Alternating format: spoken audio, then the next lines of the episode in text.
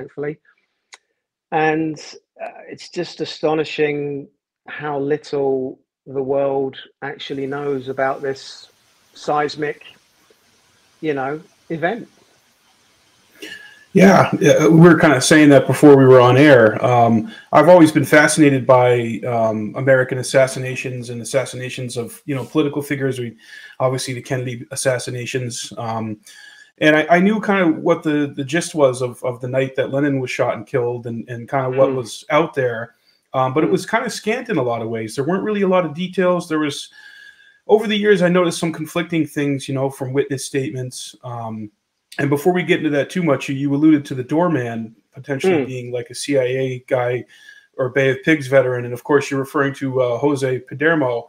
And, you know, he's kind of a central figure in all this. And he's no longer with us, right? That's right. Yeah. He was one of the first sort of guys I had to get figured out, really. To give you a little context, for 7 years, no one heard Jose Perdomo's name after John Lennon's murder. So John Lennon was murdered on December the 8th, 1980. And for 7 years, the doorman was just called the doorman. And sometimes the concierge was called the doorman, but he was actually Jay Hastings, the concierge. So the doorman was a bit of a mystery. And then a journalist called Jim Gaines in 1987 wrote a People magazine article where he mentioned the doorman's name for the first time, Jose Perdomo, but he also mentioned that he was an anti-Castro Cuban who wanted to talk to Mark Chapman about the JFK assassination. So you can imagine people's antennas suddenly pricked up and thought, hang on a minute, JFK assassination, anti-Castro Cuban. When they then did a bit more research and they realized that there was a Bay of Pigs CIA operative called Jose Perdomo, who was in charge of a very serious group of people who were called Operation 40, who were a brigade of right-wing Cubans who were working for the CIA, and their job was to go in after the Bay of Pigs invasion and kind of clean up, really, in a rather nasty fashion, I suspect. But these guys were a group of very serious individuals who were, you know, operatives, counter kind of insurgent operatives for the CIA in Cuba. So they've done lots of missions trying to unstable the communist Castro government. So the guy that was in charge of them, Jose Perdomo, would have been a very, very serious individual if he was in charge of that group of people. So for him to be working the door on the night John Lennon was assassinated, that would have been an absolutely huge deal.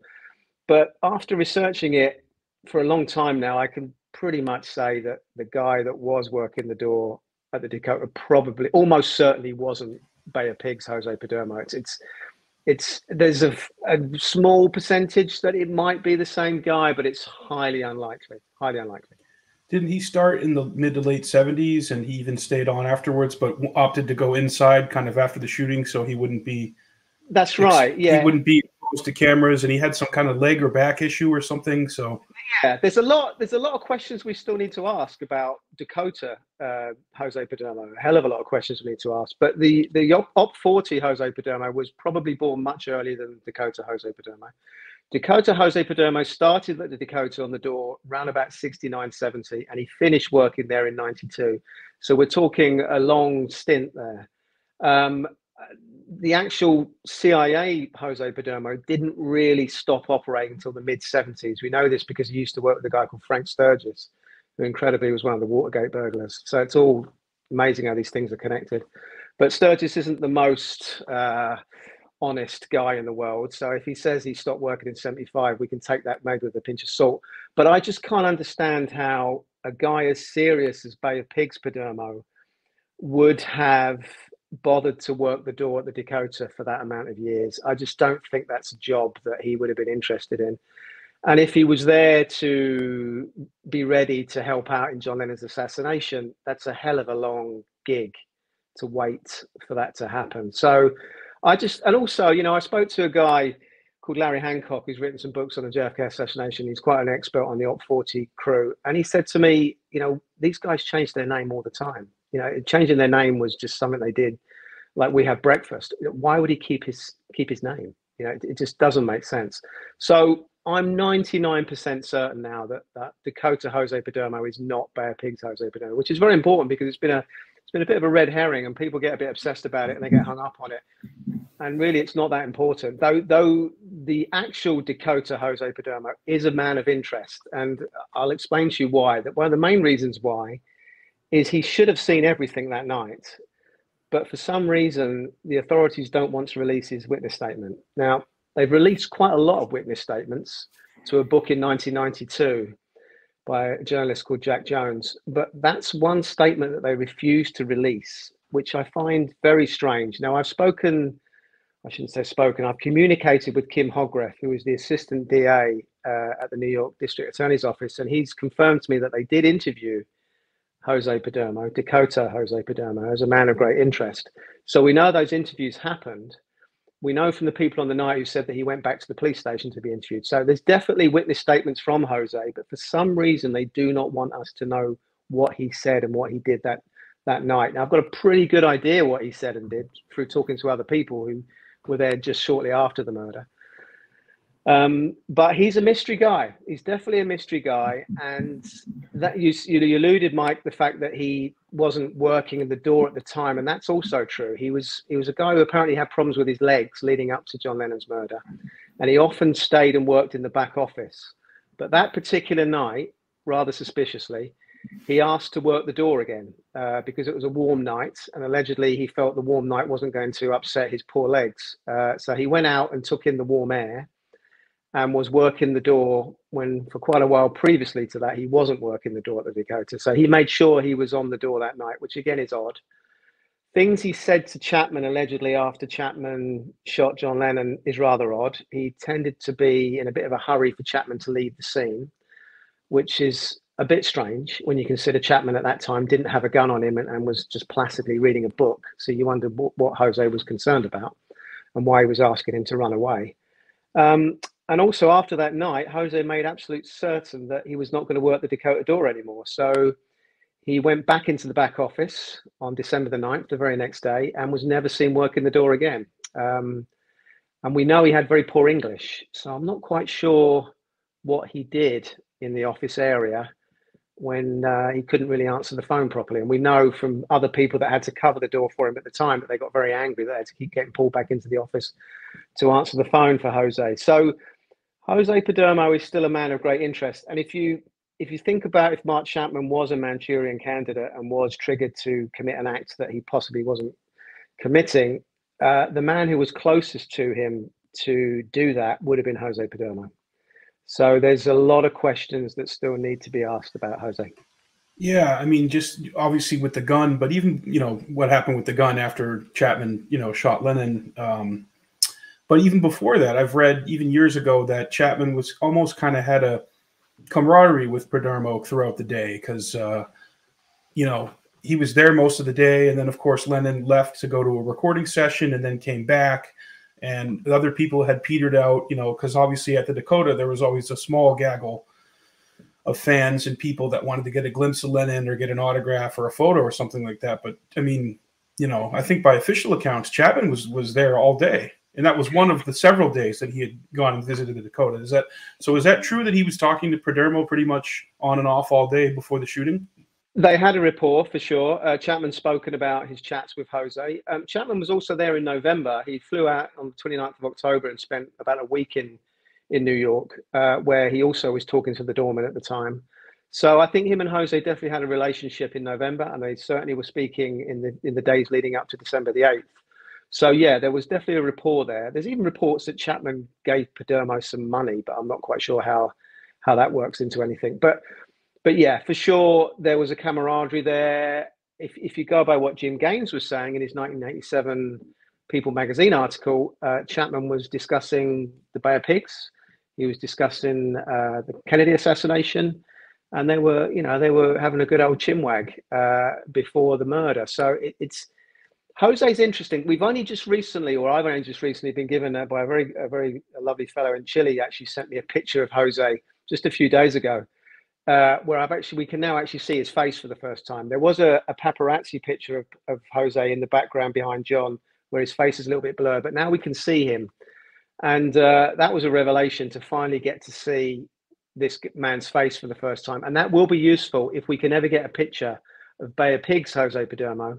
But there is no actual official picture of Bay of Pigs Jose Perdomo. There's quite a few pictures online of lots of different people who allegedly are, you know, the Dakota Jose and the Bay of Pigs Jose, but they're all wildly different, and they're nothing like the guy that we now have got standing outside the Dakota. Right. So we can now put a face to it.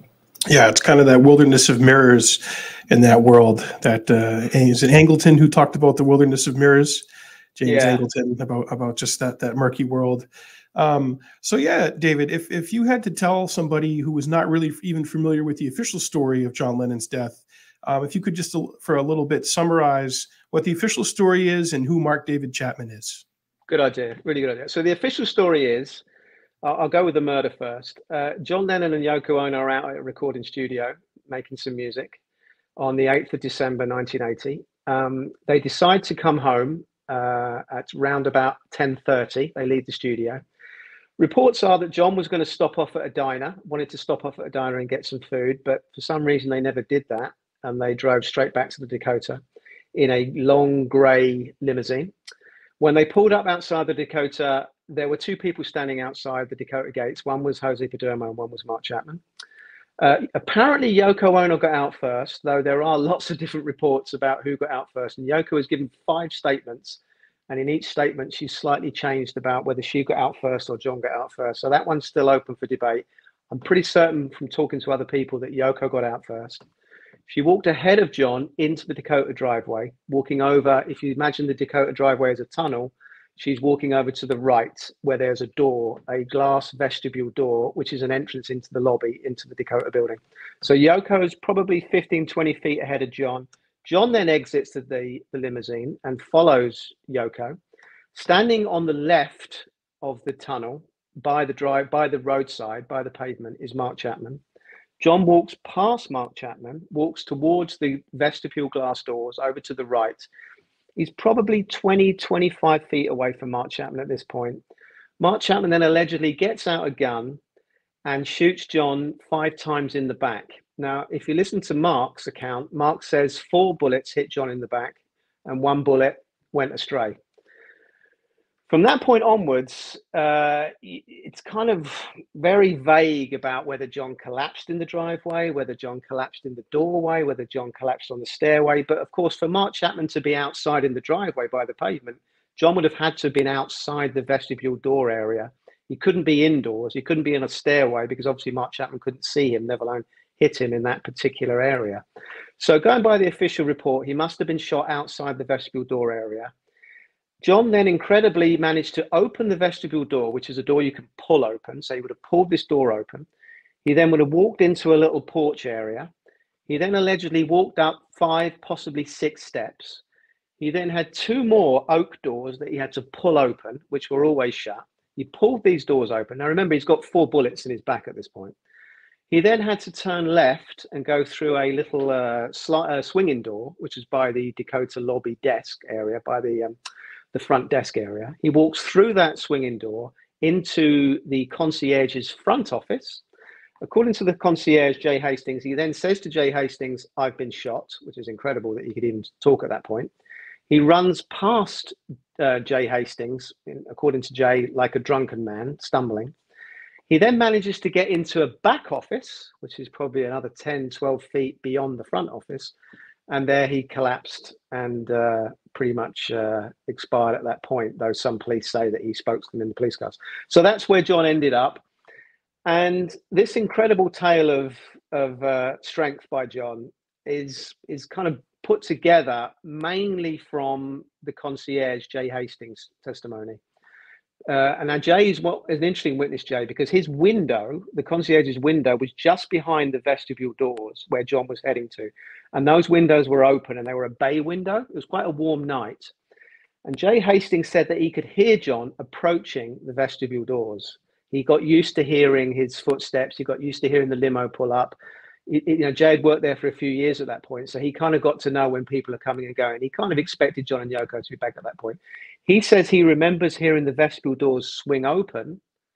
Then he heard gunfire.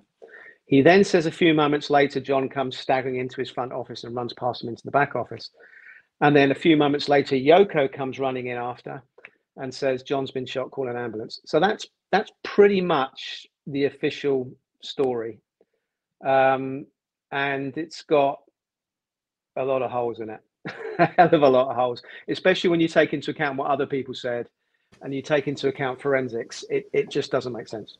Yeah, because I think one account is they got him into a police car to bring him to Roosevelt Hospital. And yeah, the police were saying, you know, trying to just – obviously John's in shock. I think, you know, of the wounds itself, and shock is on the official cause of death.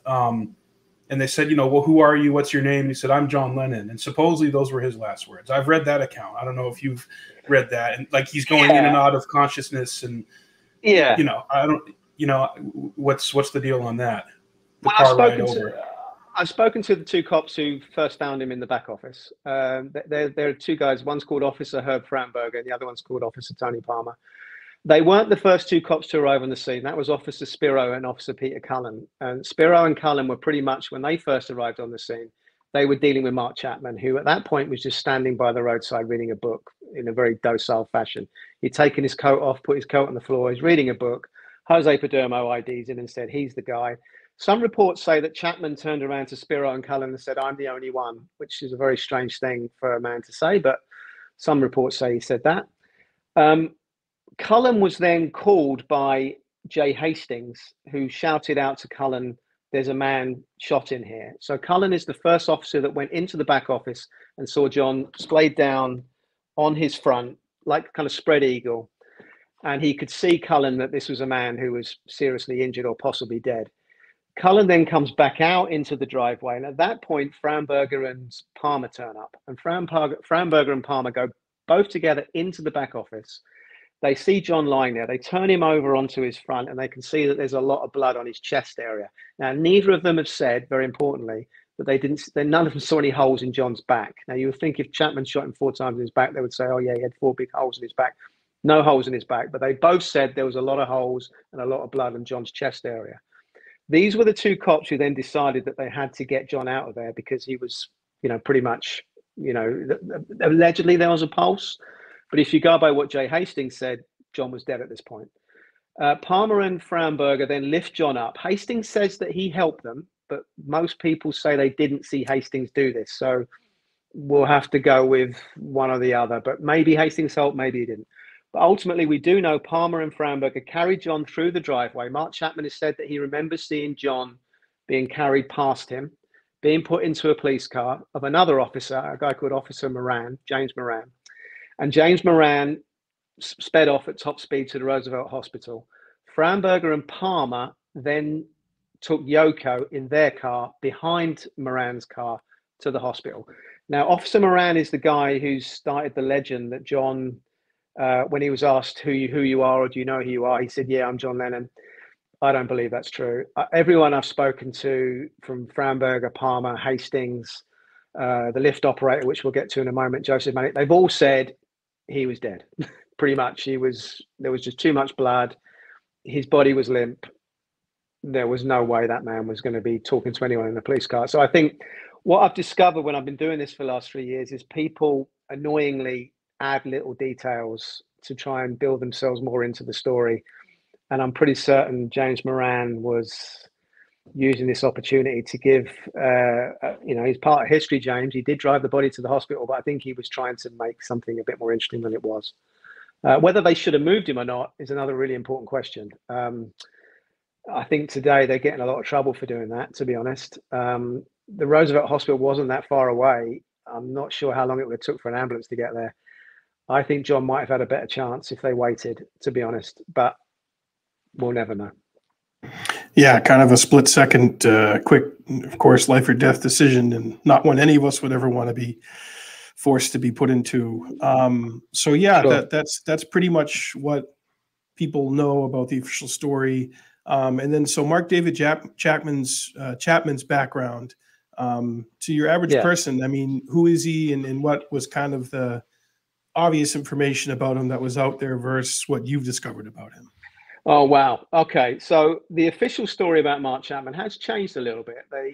It's kind of what you'll find in all the documentaries and books about John Lennon's murder is you get an awful lot of the where and when. So they said it was Dakota, 1050, and it was in the driveway. They don't really go into how it went down that night, and we're going to talk a lot about that later. And they don't really talk about the why, i.e. the motive of why the hell this guy felt compelled, to use his words, to do this. But Mark Chapman was born in a very average Decatur, a very average small Georgian town, average life up until the age of 15. He had a sister, wasn't particularly close to his sister. His dad was military. Always seems to be a military dad in these lone nuts' lives. But anyway, I'm sure there's nothing to see there. But his dad was, I think, an airman. The mum was a nurse. Pretty average family. There's talk of the dad was a bit heavy-handed. There's talk, I've spoken to some of his friends and said the mum was the problem, not the dad. They probably both, you know, had their moments. What we do know is that around about 15, Mark started to, when you talk to all of Mark's friends, the thing that I sort of discover was he was one of these guys who was always on the periphery, desperate to get into the in crowd, desperate to be cool. But he just, Mark socially was a bit awkward. He didn't really cut it. We all remember these guys at school that just, you know, just didn't quite fit into the crowd. And he was one of these guys, I think, who just tried too hard, and he was desperate to, you know, he wanted to be accepted and be, you know, he tried to play the guitar. You know, he tried to be one of the cool kids, and he just, according to most people, he just was a bit of an annoyance, really. He was always kind of hanging around in the background, desperate to please is another thing that I kept on hearing, which is interesting. What we do know is around about 15, he started to get into drugs for sure. He went down the usual route that most people do when they're teens. He started off with some hash, and then he got into some acid, and then he probably did a bit of speed. Who knows? He did all sorts of things. He didn't do heroin. I'm pretty certain about that. I've spoken to a lot of people who did drugs with Mark Chapman, but his main drug at the time was LSD, and he did an awful lot of LSD, as a lot of kids did at the time. Not sure if that would have been too good for his psyche. Not sure if that's where a lot of Mark's troubles started. But what happened after that was he found Jesus. There was a guy that came to his school, an interesting guy called Arthur Blessett, who was known as the psychedelic preacher. Fantastic phrase. And Arthur was one of these guys. He came out of San Francisco, and he was a bit of a huckster, and he liked to kind of mix evangelicalism with, you know, taking drugs. And he obviously he didn't dish out drugs, as far as I know. But, you know, he was talking about getting high with Jesus, and he probably did a lot of good work, actually, getting kids off drugs and putting them into a more, you know, productive area. But he went to Mark's school, and he was one of these guys who did about, you know, I don't know if you guys are aware of that sort of charismatic Christianity kind of stuff, where, you know, he kind of has the spirit of God in his hand, and people come up and he touches you and they all fall back. And oh, yeah, I've just been, yeah, that's the one. And I spoke to one of Mark's best friends who was there at that particular moment with Mark. And he wants to remain anonymous, so I'll keep his identity anonymous. But he basically said they went there just to have a laugh, you know, just to go there and just have a joke around with these guys and you know, see what fun can be had with the Christians. And this guy went up there, and he pretended to fall back when Arthur Blessett pressed his hand on his head, and he's, oh, the Lord is in me, and all this stuff. Mark did the same. They went back to their pew, and they're both there laughing away. Well, this friend was laughing away going, wasn't that hilarious? My goodness, I can't believe people are falling for this. But then Mark turned around to him and went, no, something happened to me up there. I felt something. I felt the Lord in me. And from that point onwards, so this would have been around about sort of 1970, 1971, Mark became part of what's known as the Jesus Freak movement, where he literally became a bit of a monk. He started to wear this big wooden cross around his jumper, and he'd sort of walk around, and he just became a bit of an evangelical kind of guy, trying to convert everybody, to the point where a lot of his friends became very annoyed with him. And he's constantly saying to them, you know, we need to, you know, you need to see the way, find the path, become part of Christ. So at that point, all the drugs went to one side, and Mark became this evangelical guy. Now, at that point, you think that could be the end of the Mark Chapman story. But then an incident happened to Mark, which I think is a very pivotal incident. He was very much part of the Southern Baptist network, Mark. He had a lot of Southern Baptist people around him at this point. And when he was, I would say, 15, late 15, maybe early 16, he was sent to a prayer group. I know now who conducted this prayer group. and it was a preacher with a sideline in hypnotism.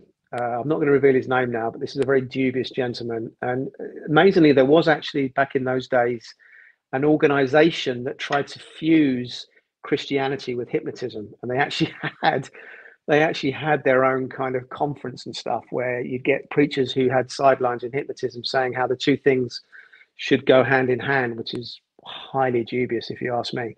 But Mark went to this prayer group, which wasn't a prayer group at all. It was a lot of very dark, charismatic ghost busting. There was a lot of exorcism stuff going on. There was people barking like dogs. There was speaking in tongues. Mark remembers people pressing down on him. He remembers it being a deeply disturbing moment in his life. And I think that was a pivotal moment for Mark. And I think the person behind it was potentially breaking Mark's psyche to have him prepared for other more useful, let's say, how can I put this? I think if you're going to break someone and have them psychologically dependent, let's be kind and say groom them.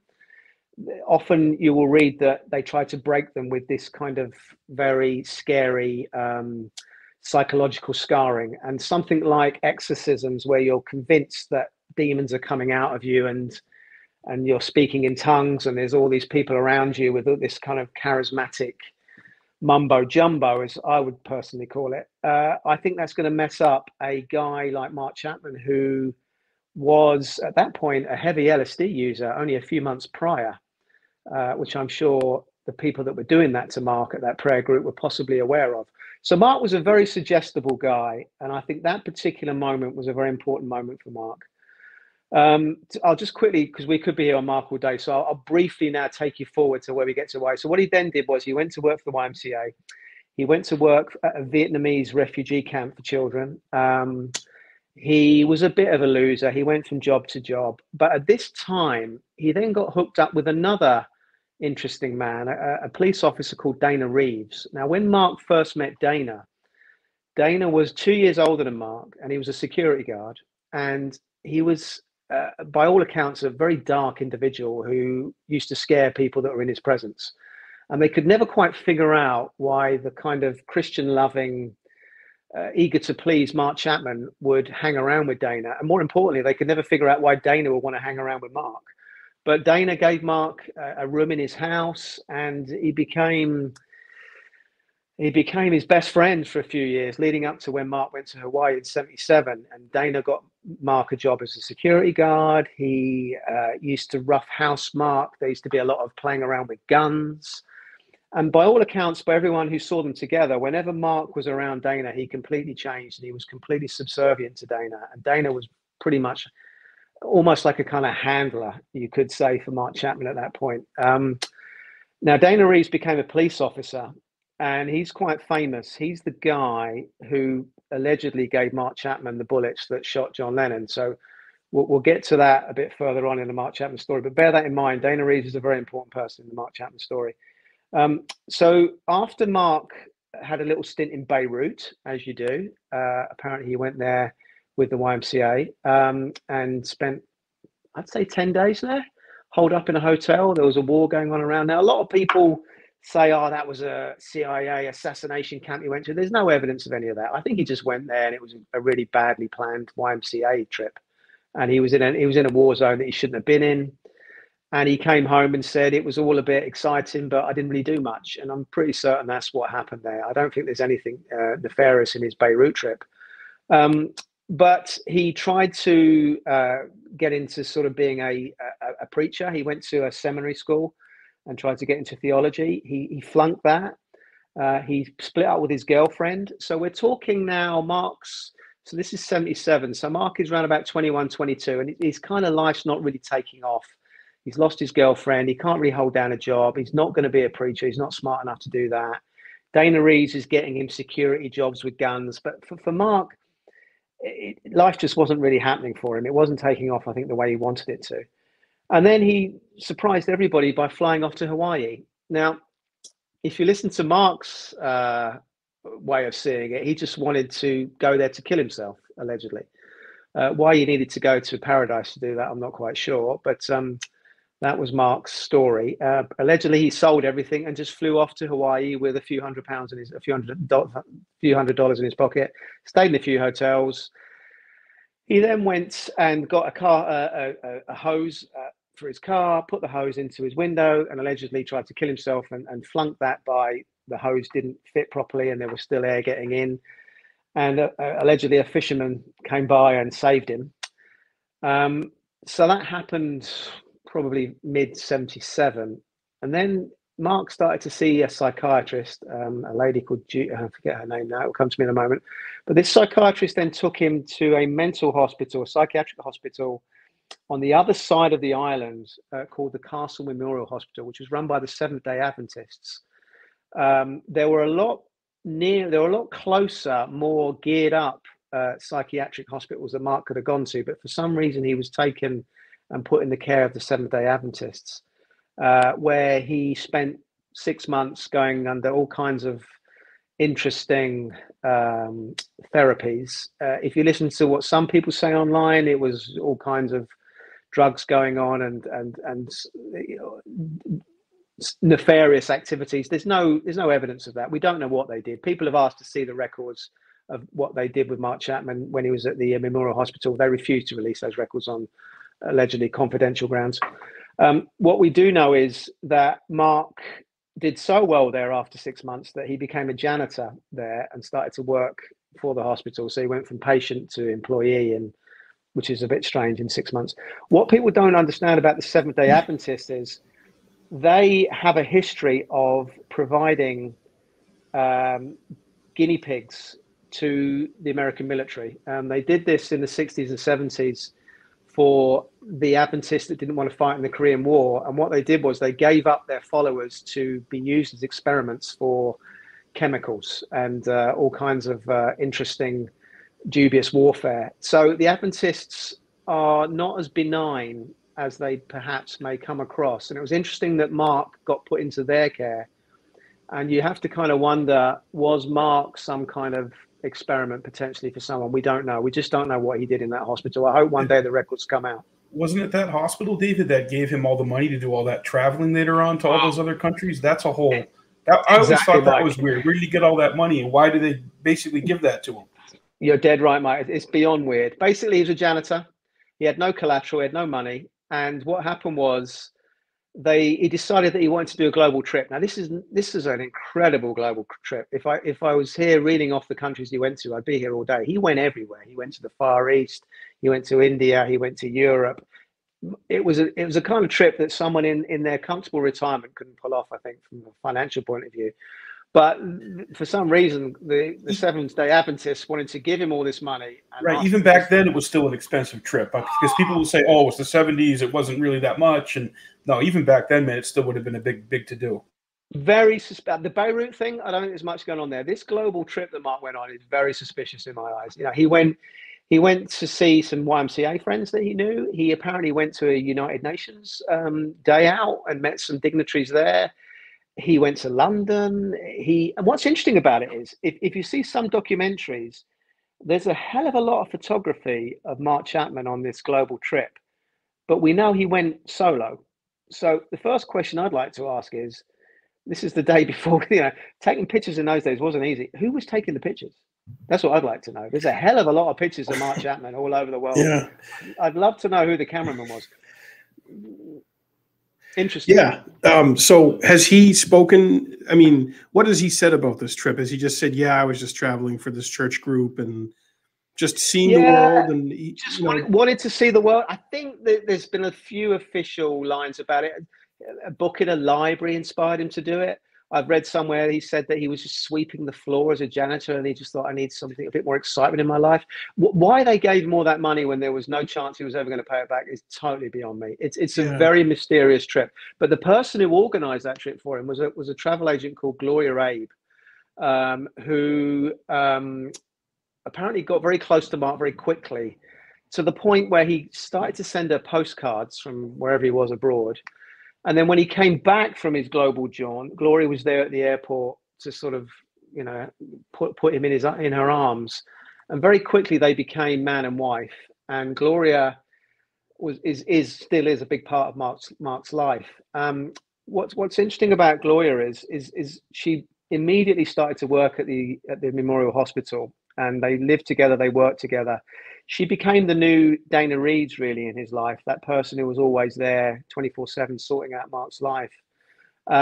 And I still to this day can't quite figure out why she stayed with Mark, and why she still, if you want to get to Mark Chapman today, if you want to talk to me, you have to go through Gloria. Gloria still handles all of Mark's affairs and access, and she became a staunch Christian after marrying Mark. And what's interesting with that is that the group of Christians who allegedly converted her to Christianity is a group called the Navigators, who were a Christian organization that were deeply connected to the military. So imagine in Hawaii, there would have been untold military bases. That's where the Navigators operated. And they were the people that managed to convert Gloria to Christianity, which is an interesting thing to observe. When Mark left the Castle Memorial Hospital, he started to live with another Southern Baptist preacher, a guy called Peter Anderson, who had a small church that he was trying to build on the island. Like a lot of Baptist preachers that were connected to Mark, Peter had a military background. And I can't quite figure out why he gave up his home to Mark Chapman. If you talk to the people that were socializing with Mark at the Memorial Hospital at the time, he was almost becoming normal again. He was married to Gloria. He was going around to their house for dinner. He was having a normal social life. Allegedly, when Peter Anderson came into his life, that all stopped, and all the fun stopped, all the parties stopped, and it all got very much into scripture again, Mark, and you've got to stop doing these sinful parties that you go to. And that was kind of the end of Mark's, I would say, normal life once he started to shack up with Peter Anderson. And then we get to the fatal year of 1980, where things really start to get interesting. Is there anything I've missed there, guys? Is there anything you... No, that's pretty thorough. But of course, you brought up Dana Reeves, and I remember reading about him in Fenton Bresler's book. He was worried that after the shooting, they were going to arrest him as an accomplice, or to get more information, or because possibly, Chapman didn't realize, okay, I can fly on a plane with this gun, but you can't get bullets in New York. You're not going to be able to buy any bullets. So he gave him the bullets, and he was worried that the investigators were going to come after him. Okay, it's an interesting story. So Mark felt, we'll go back a little bit to 1980 in a minute, and we'll talk about Catcher in the Rye and why Mark felt compelled at that particular point to murder John Lennon. But we'll just fast forward to October 29th, where Mark has to fly out to New York to kill John Lennon. Now, in the calendar that Mark and Gloria shared, Gloria wrote at the top of October 29th, Mark has finished Catcher in the Rye. Mark is flying to New York. So it's quite interesting that Gloria connected those two things together. I don't know why she wanted to put down and mark down that Mark had to finish Catcher in the Rye before he went off to kill John Lennon. Allegedly, Gloria didn't know he was going to do that, and we'll get to that in a moment. So we do know that Mark went to New York on the 29th of October. I've got the hotel records. I know when he checked in. I know when he checked out. He stayed in 3 hotels. One of the hotels he stayed in, round about the 3rd or 4th of October, he rings a number in Atlanta, the Henry County Sheriff's Office, which is where a certain Dana Reeves worked. Now, he had 3 very long conversations, according to the phone records that I've got from those hotels, with it must be Dana Reeves. I can't see who else it would have been. And then a few days later, he flies down to see Dana and asks Dana for some hollow point bullets for protection from muggers in New York. Now, if you listen to the Dana Reeves version of things, Mark threw this at him as almost a surprise. It's like, oh, I'm in New York and I'm worried about muggers. Can you give me some bullets? As if it was something that just came up out of nowhere. But that can't be true if he was having long conversations with Dana just a few days earlier. So clearly Dana knew what he was doing, I think, in New York at the time. What were they talking about for these 3 long conversations? The weather, the latest movies. It's possible that Mark was saying, look, I've come over here with a gun and I don't have any bullets. Can you sort me out, Dana? And then you've got to kind of wonder, who was instigating who here? Was Dana instigating Mark, or was Mark instigating Dana? There's no proof of any of that, but it's very interesting that those phone calls have been hushed up. And the police knew about these phone calls, by the way. You know, I got these records from the police records. So they're just one of a number of cover-ups that the police have decided not to not to get into. And even in fact, when I was talking to lead detective Ron Hoffman about Dana Reeves in my first early conversations with him, he was very keen not to mention Dana's name. He just called him the New York cop, the Atlanta cop friend. And then when I mentioned Dana's name to Ron, he went, "Oh, you know about him, do you?"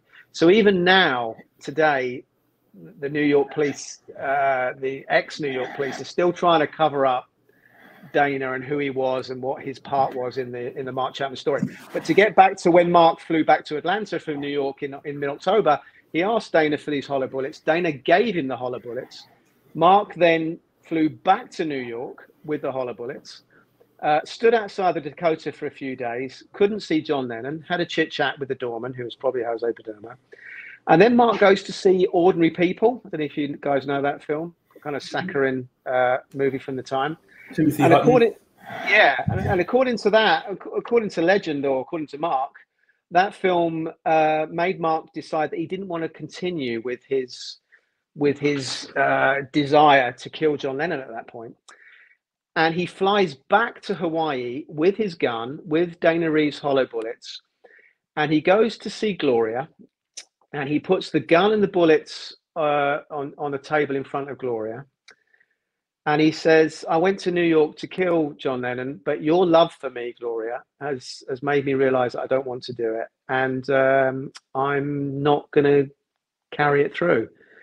And according to some reports, he threw the gun in the ocean. I don't think he did. But we do know, he has said quite a few times, Mark, that he threw Catcher in the Rye away, which I find very interesting, that when he tried to stop killing John Lennon, when he tried to stop himself murdering John, he felt he had to throw that book away to make that happen, which I find a very interesting correlation, that he saw getting rid of that book as a way of freeing himself from his compulsion to kill John Lennon. Now, you have to ask yourself a question with Gloria Chapman at this point. Why the hell didn't she shop him to the cops at that point? You know, if your husband says, "I went to New York to kill John Lennon, here's the gun, here's the bullets," at the very least, you'd think she might have gone to psychiatric services and said, "Look, you need to come and, you know, talk to my husband." But Gloria didn't do that. And Mark was very angry about that. And for the first year when he was incarcerated, he wouldn't see Gloria. And he was furious that she didn't, at that point, shop him to the police. But Gloria never got prosecuted as an accomplice, which I find absolutely baffling. So, yeah, that's where we get to the point where he goes back to New York for a second time. And that's where, allegedly on December the 5th from Chicago. And that's where things get very interesting. Yeah, he made, some researchers have kind of pointed to that trip to Chicago as kind of a weird anomaly. What do you think was going on with that? Like, what reason would he have to go out there, and like, why was he there?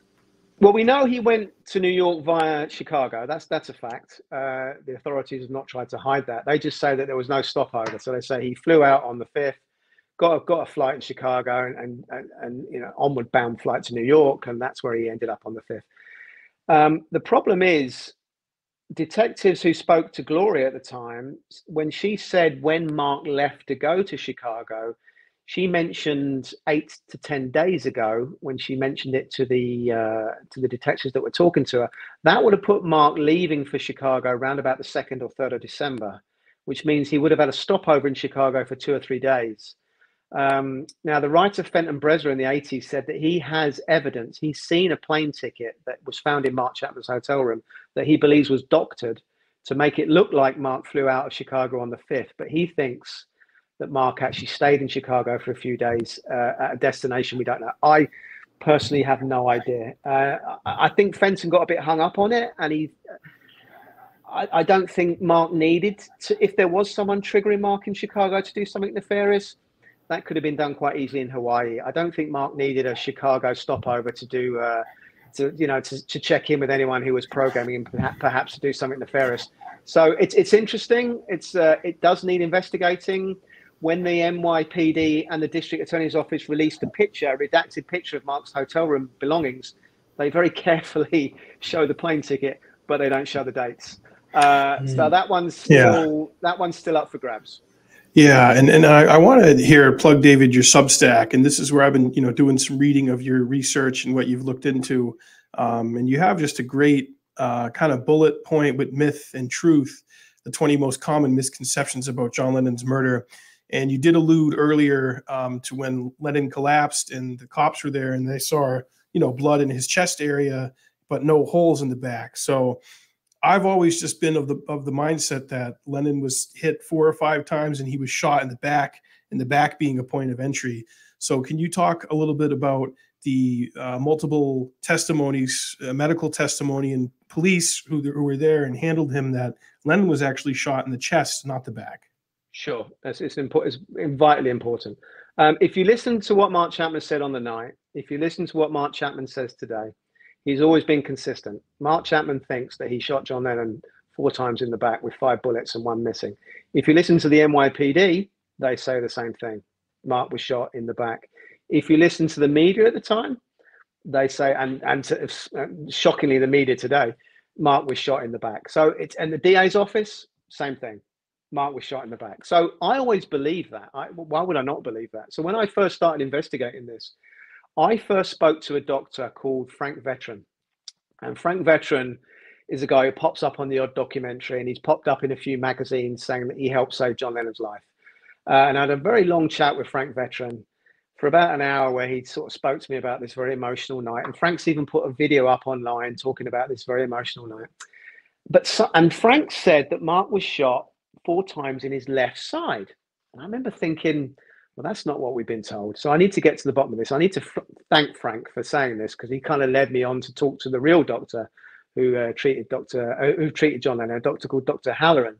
So I rang Dr. Halloran and I said I just had a nice chat with him. And the first question I asked Dr. Halloran was, why wasn't Frank Vetron in the Lennon Report? Now, the Lennon Report is a 2016 dramatic film that was made to get to the bottom of all these strange stories about who actually treated John Lennon when he came into the Roosevelt Hospital that night, because there's been so many different. Frank Vetron has obviously thrown his hat in the ring. We'll get to another guy called Stephen Lynn. Dr. Stephen Lynn is a very important character who for 30 years claimed that he was the doctor who tried to save John Lennon's life, where he didn't. He was in the room, but he stood in the background and didn't help at all. Did he say he massaged John Lennon's heart? Is that guy? Often okay. Says that. And that's not true, right? Not true. I mean, David Halloran was furious about that. And that's eventually what made when David Halloran saw Stephen say that for the umpteenth time on a TV show, that's the thing that really instigated David to actually come out of the shadows and say, look, I've had enough. I've been listening to you say this for 30 years. You were in the room for sure, but you were standing in the background. You weren't helping. I was the doctor that was massaging John Lennon's heart. I cut open his chest. I was the main surgeon that night. But the problem with Stephen Lynn is, Stephen Lynn's, let's call it embellishments, let's be kind. His 30-year embellishments meant that investigators, researchers, journalists did not actually look into the medical situation, because they just listened to Lynn. And they just thought, well, Lynn's the guy. Lynn's not saying that John wasn't shot in the back. So let's just not bother looking any further. So it's very frustrating that for 30 years, the medical truth was covered up because of Dr. Lynn's embellishments. I don't think we'll ever see Dr. Lynn on TV again, now that Dr. Halloran's come out and said, no, I was the guy. But let's get back to my conversation with Dr. Halloran. So the first thing I said to Dr. Halloran was, why was Frank Vetron not in the Lennon Report, this dramatic film? He said, well, the reason they didn't feature Frank Vetron in the Lennon Report was he wasn't there. He wasn't in the room, which was a bit of a shock. So I said, okay, that's interesting. I just had an hour conversation with him where he was telling me all about it. So the next question I asked, it's almost like a kind of by-the-by question, because I thought there was nothing untoward at this point. This was, you know, summer 2020. I said to him, so tell me about the bullets in John's back. Whereabouts on his back were the bullets? And he went, there was no bullet shot into his back. He was shot in his chest. And it was like that kind of Roy Schneider kind of Jaws moment where it all just went back. I thought, oh my, and I knew at that point, oh my God, this is seismic, because the whole world thinks something wrong. So I said, are you sure? Are you certain? He said, well, what happened was when John came into the ER, Dr. Halloran was the main surgeon. He had 2 nurses assisting him, nurses Deatra Sato and nurses Barbara Cameron, which I'll get to in a moment. The first thing Deatra Sato and Dr. Halloran did was they cut John's clothes off, which is standard procedure, And they turned him, looked on his back, turned him, looked on his front, checking the wounds. D'Atra and Dr. Halloran, David Halloran, both are adamant that they saw 4 bullets just above his left heart in a tight professional grouping, very close together, and 3 bullets coming out of John's back in a direct line of fire. So there's no magic bullets moving around going into thighs and wrists. 4 in the front, 3 come out the back, 1 very near the shoulder stayed in, didn't come out. And they were adamant that this was the case. You then had a second nurse, Barbara Camera, came in to assist. She said she saw the same thing. So I said to Dr. Halloran, I said, well, why didn't you say to the Lennon Report that they were wrong? Because if you watch the Lennon Report, they're talking about wounds in the back. And he said, well, we did try to say to them that that was wrong, but they wouldn't listen. Interestingly, one of the nurses, Barbara Camera, a wonderful woman, she said they started to argue with the producers of the Lennon Report that they need to get this right, you know, 4-3, and it was shot in the front. And the writer said to Barbara, well, that's what Wikipedia said. You know, I'm just going by Wikipedia. And Barbara said, well, Wikipedia wasn't in the room that night. You know, yeah, we were in the room. We saw those wounds. So after I spoke to Dr. Halloran, I thought, right, I need more corroboration here. I'll try and find the nurses. So I managed to locate the nurses, who were 2 wonderful, no-nonsense New York ladies who, you know, say it as it is. Just, you know, no BS. And I spoke to both of them. They both said, yep, 100%, 4 in the front, 3 out the back. Now, what's interesting about these nurses is they were given the job of washing John and shrouding him after they called it and they couldn't save his life. So about 45 minutes after they decided, you know, when he first came in, they just couldn't save him anymore. And Dr. Halloran called it. They took him away. They washed his wounds and they wrapped him in a shroud. So these nurses got to see John's wounds without no mess and blood. It was, you know, completely clear. So that's, you know, puts for me their testimony, probably even more than Dr. Halloran's, as crucial. For me, they're the best witnesses for John's medical condition. There was then an incredible thing happened after that. After they shrouded him, they got a visit to the hospital by the chief medical officer in New York at the time, a man called Elliot Gross. Now, I don't know if you guys ever watched Quincy and all those guys, but, you know, these, you know, chief medical officers often go to a crime scene. That's quite normal to go to a crime scene and have a look around and see where the bullets are and stuff and see any blood on the ground, etc. But for a chief medical officer to go to a hospital, to an ER room, when they're going to receive the body in a few hours at their medical office is literally unheard of, to the point where Elliot Gross, when he came into the ER, the nurses went, well, who the hell are you? And he said, well, I'm the chief medical officer. And they just wouldn't believe him. They were like, well, you can't be, because the chief medical officer is about to get this body in a few hours' time tomorrow morning. Why are you here? So there was this real to and fro. And he said, I am the chief medical officer and I want to see John Lennon's wounds. Now, I find that highly suspicious that he was in a real hurry to see John's entry and exit wounds. So he insisted that they unshroud John, which they did. He insisted that they sit him up. And I don't want to get too gruesome here, but he's starting to bleed out again and they're getting very angry. They found it quite disrespectful that he was doing this.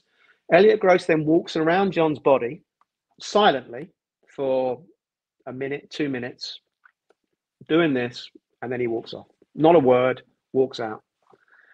And then we know he went into a police car back to the Dakota and he started to talk to some of the witnesses at the Dakota. In fact, he only spoke to one witness at the Dakota, the concierge, Jay Hastings, which is, again, rather strange, but that's what he did. So thank goodness he did it. It was weird. It was suspicious, but it gave the nurses a second chance to see John's wounds close up. To look again. So if we're going to go by what the nurses said, those who handled his body in a state of when it was really messy with blood and everything, and then cleaned after they wrapped it and such, and then had to take it out again, they were really in the best position to see the state of Lennon's body and the wounds. So would that 100%. Mean that if he was shot here, kind of like in a professional hitman style manner with a clustering right here, which is a mark of someone who's proficient and has done this before. Yeah. So that would suggest that someone was in front of Lennon as he was walking towards him, and 3 of the bullets went through and out his back. Wouldn't they have been lodged in another building across from the Dakota?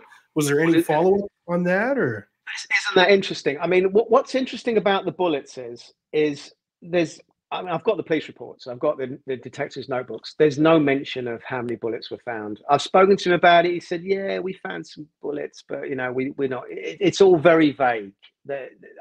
I've seen some pictures of one bullet. I've seen some picture of three bullets. I've seen a picture of two bullets. We're not certain of how many bullets were found. But what we are certain of, and I ask people to go to, if you go to my Instagram, Assassination of Lennon, or go to my YouTube, Assassination of Lennon, you will see some images of the glass vestibule door. These doors have got glass panels, and in these glass panels are three bullet holes. There's two in one door, the door closest to John, the door that John almost certainly opened. But there's another glass vestibule door behind that door, which John couldn't see and Chapman couldn't see, that has another bullet hole in. And what's interesting about these bullet holes is they're very low down. So if they were the bullets that were passing through John, they would have been going through his hip or his stomach. They certainly weren't the bullets that were passing through his upper left chest, his upper left back. These bullets are a complete mystery, because what's really interesting about them, if you look at these images that have been pretty much suppressed, these images, because there was an AP photographer where you can see one image of it, and you can see it from the back, and you can see the two bullet holes quite clearly. And what's good about it is there's detectives standing next to it, so you get an idea where on the body these bullet holes would have came from. And there's one other image from behind the driveway where you get another angle, which the DA's office, to their credit, released on FOI. But that's it, two images. But there's an ITV producer I know called Kevin Sim, who I spoke to, who did a fantastic documentary in 1988 called The Man Who Shot John Lennon. And in that documentary, there is a lot of different images of those bullet holes that Kevin managed to access. And I spoke to Kevin, I said, how did you get those images, Kevin? And he said, well, back in 88, he got an insider at the NYPD to give him those images. And they requested them officially, and they were said no, but an insider managed to get them those images. And sadly, the stills from that insider have been lost. I used to work for ITV, which is the company who produced that documentary, and the ITV archive, sadly, in 88 wasn't set up to keep materials like that in storage, which is a real shame. So they were probably thrown away, which is absolutely heartbreaking. But what it does prove is that the NYPD did take crime photos, and they're very keen for those crime photos not to be released to the public. And I think if anybody can tell me how those three bullet holes got there, I would be really grateful, because I've tried to work out lots of different scenarios of the angles. The angles do not make any sense whatsoever. Wherever you put Chapman, they just don't make any sense. Yeah, because so Chapman would have been more closer to the entrance, like you were saying earlier, if you're looking at it from the front on the left side near where the doorman's little box was. And is it true, did he go into a combat stance, or was he just standing up? Like, that's another detail that I feel like has been muddied over the last nearly 43 years. He's never mentioned combat stance in the first 12 years of his chit chat, of anything he said.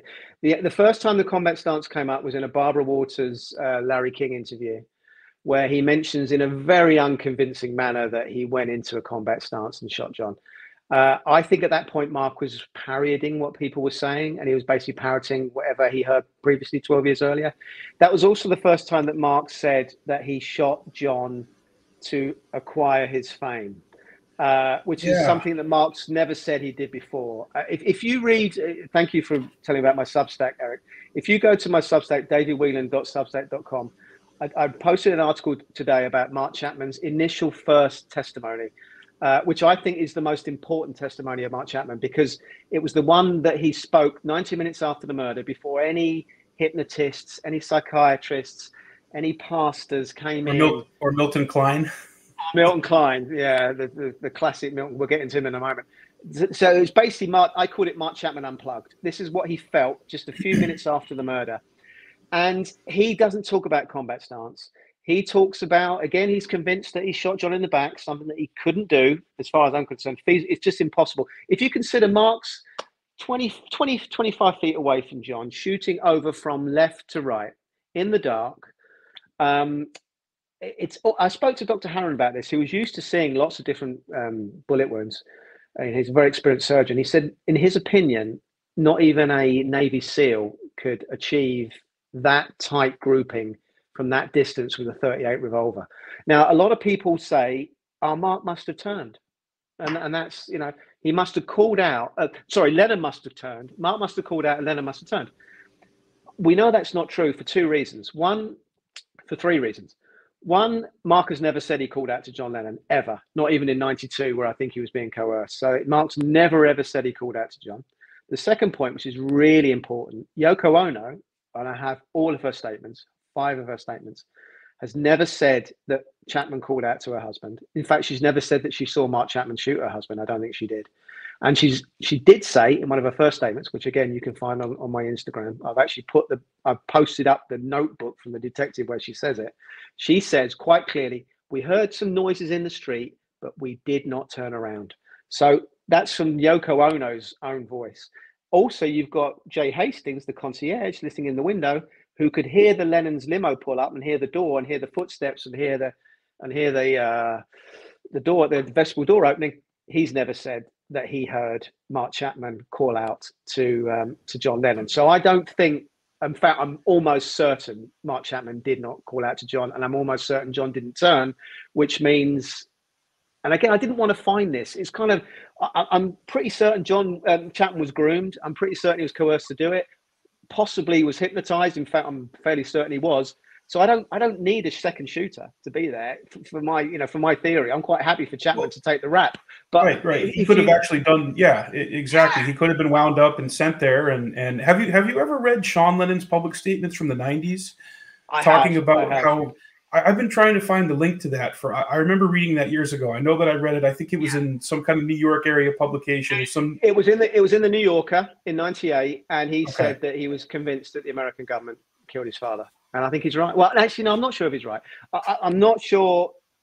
I mean, we'll get into motive in a little while later. But I think the problem with when people try to point the finger at who was behind a nefarious act and generalize. They tend to be, oh, it was that group, or it was that guy, or it was that. It's all very binary. It was black and white. It had to be them, or it had to be them. I think with this, it was a combination of different people. I think it was a group of people who all had links to intelligence. They all had links to Richard Nixon. I can. This is a route right back to Nixon. The people that I think were involved were connected to Nixon, and I think it's I think it was possibly a bit of a Thomas Becket kind of thing, where they kind of like, you know, where you had Henry I famously saying, was it Henry II? You know, who will get rid of this tiresome, you know, bishop? And I just think I could see something like Nixon talking to some people who had the, you know, who had the capabilities, or knew people who had the capabilities, who will get rid of this tiresome Lennon, because we know Lennon absolutely detested Nixon, and we know Nixon absolutely detested Lennon. They were tapping his phones. I mean, in the 70s, when they were trying to deport him, there's a great documentary, I'm sure you've seen it, the U.S. versus John Lennon. Brilliant. That even goes into John in the 70s. Not that he felt paranoid, but he was fairly certain that they were tapping his phones. And I think, indeed, it's come out that they were tapping his phones. They had surveillance on him. He was considered a huge threat. If he could galvanize an anti-war movement or a march or a Beatle. Just think about one Beatle, the crowd they can put together. And I've read this too, and this was a nugget that I saw in Bresler's book that I thought was interesting. I think it was either going to be a week later or the following month, Lennon was due to fly out to California to participate in some kind of strike or workers' march or some kind of activist activity. So if a group associated with Nixon or the far right or intelligence in our government or an offshoot saw that Lennon was indeed going to be coming out of retirement with his activism and his music, that could have been really bad for them as they came into power in 81 with Reagan and Bush again. Yeah, correct. I think let's wind back a little bit to the start of 1980. What happened in Hawaii in 1980s? We know Chapman became obsessed with the Catcher in the Rye. Totally out of the blue, bought the book, bought a copy for Gloria, started asking people to call him the Catcher or Holden Caulfield. Now, if you listen to some friends that have come into the Mark Chapman story much later, friends that I've been told by other friends that really knew Mark, didn't really know him that well, but some of these, I won't mention their names, but they, you know, let's call them the embellishers again. Some of these people have said that Mark was always obsessed about this book and he spoke to them about it when he was a child. This is not true. What happened once the murder occurred, once Lennon was assassinated, a whole army of reporters went to Dakota and went to Mark Chapman's hometown and spoke to all his teachers and friends and family. Not one of those people said he had read Catcher, had spoke about Catcher. Mark was not interested in Catcher and I, but for some reason, at the start of 1980, that book became very important to him. Now, Catcher's a very mysterious, strange book. If you look into, you know, Salinger and his life and the affiliations that he had with intelligence agencies. You know, he was basically a spy in World War II. He supposedly had the manuscript in his bag when he was running around over there fighting in the war, which was pretty crazy. Yeah, it's an interesting book. And obviously there's stories about that book. We know it was in Hinckley's hotel room when he tried to assassinate Ronald Reagan. There's reports that it was on Lee Harvey Oswald's bookshelf. I can't get that verified, but it's possible. So for some reason, let's get back to that. So Chapman's obsessed with Catcher in the Rye in 1980. Another thing happened in August. Another book comes into John Lennon's life, which is a book by, I forget the author's name now, One Day at a Time, I think it's called, where August suddenly John Lennon becomes the obsession. And not only is Mark obsessed with Holden Caulfield and the phonies of this world, he's obsessed with John Lennon being a phony. So all the kind of Catcher in the Rye stuff that's going on in his head is now suddenly in August been shifted towards John Lennon. And he said, this is where I started to get these compulsions and these feelings to kill John Lennon. Now, I know for a fact Mark Chapman was seeing hypnotists in Hawaii at this time. I'm not going to mention their names, but they're very nefarious, strange people, and they will come out in my book. We know for a fact he was in psychiatric treatment, and some of those psychiatric people that were treating him were also hypnotizing him. I know that for an absolute fact. So what happened then from August onwards is that the Catcher starts to be fused with the Lennon phony narrative, and he becomes obsessed with trying to kill John Lennon from that point onwards. Two other things were going on in August, which is really interesting. One, that was the point where pretty much everybody knew Ronald Reagan was going to beat Jimmy Carter, and everyone knew that Reagan was going to be the main player for the next 4 years. Another interesting thing happened in August was that's when John went into a recording studio and started to record Double Fantasy. So if you were, let's just say, a nefarious entity that were trying to get a very pliable, easily groomed Manchurian candidate to kill John Lennon, you'd probably trigger that in August 1980. And that's exactly what happened in Mark Chapman's life. He fused Catcher with Lennon the phony. And from that point onwards, if you listen to Chapman's own words, he felt compelled to carry out, as he calls it, his mission. And there was no way he could stop himself from doing this. To me, that just doesn't sound, it doesn't sound right to me. It sounds like the obsession almost sounds like a compulsion. And to me, it also sounds like a suggestion that was implied into Mark Chapman. And I think Bresler was sure about this in 88, and I'm sure about it now, that he was, if you were kind, groomed to be a kind of Christian jihadi, perhaps. But I think there's more to it. And I think if you want to line up the fact that he thought he was doing something that we're almost certain now he wasn't doing from the entrance and exit wounds and where Mark Chapman was placed, I hate to say it, but it sounds crazy, but I'm pretty much convinced now there was a second shooter somewhere in that driveway. I think the second shooter was in the vestibule area. It could have been behind the vestibule area in the door we couldn't see. It could have been on the stairway. He could even be across the driveway in an alcove, which again couldn't be visible from the street. But what we need to do and what needs to happen is there needs to be a complete reconstruction of that driveway. There needs to be a complete reconstruction of the bullet holes, all the trajectories, where we know Chapman was, where we know Lennon was, and then we'll see what's possible and what's not, because that's not been done yet. That's exactly it, David. And before we were rolling, I told you how Mike and I visited the Dakota in March of 2002, Mike. Is that when we were there? And like going there, it's like when we went to Dealey Plaza. We've been to Dealey Plaza now twice. We went there only a couple months ago. When you go there and actually see it in person, it's chilling and it's haunting. But I think you're right, nail on the head there, David. There needs to be a complete like forensic accounting and a layout and a geographical layout, like they've done with Dealey Plaza, like they've done with the Ambassador Hotel. And this is the kind of thing that led RFK Jr. He read the autopsy report and he looked at the layout and all the recreations. And it was Paul Schrade who was hit in the head in the RFK's shooting that said, you got to read the autopsy report and you got to look at the forensics of this case. And that changed RFK Jr.'s mind to really, really take a hard look at the case. And now he's calling for Sirhan to be released and does not believe Sirhan was the actual trigger man who killed his father. So that's certainly earth-shattering and paradigm-shifting for a lot of people. To see the namesake of RFK having the courage to first of all, to go and face this, because, like for us, you know, our parents passing away is traumatic and horrifying and sad and a terrible thing none of us wants to face. But just imagine that happens to you, and it's done in such a violent and shocking way, and it's playing out in front of the entire world. So it just takes it and puts it into a stratosphere that normal people, anyone, how could you even comprehend it? But I just feel like people are like ready for this information and ready to hear it and ready for it to have its day. Because like I told you before we were rolling, man, I started looking at your stuff and just the bullets, it was like shocking to me because I just felt like, yeah, man, you got hit. I've always heard you got hit in the back and there's not really anything more to it, but all you got to do is do a little digging and look into some of the forensics of it and the statements of the people who handled Lennon's body, the eyewitnesses, well, we can get into that. Yeah, we can get into the eyewitnesses if you want. I mean, there's some of them. We've got time, guys. Are you all right? Of course. Yeah. No, we got time. Man, this is the Jackman Show. We say how much time we got. Excellent, excellent. I think it's interesting you brought up the autopsy. The autopsy was conducted by Elliot Gross. We know the guy who turned up at the hospital the night before. What's interesting about Elliot Gross is he's had multiple accusations of falsifying autopsy for the NYPD, and we need to state for the record none of those stuck. He got off those charges.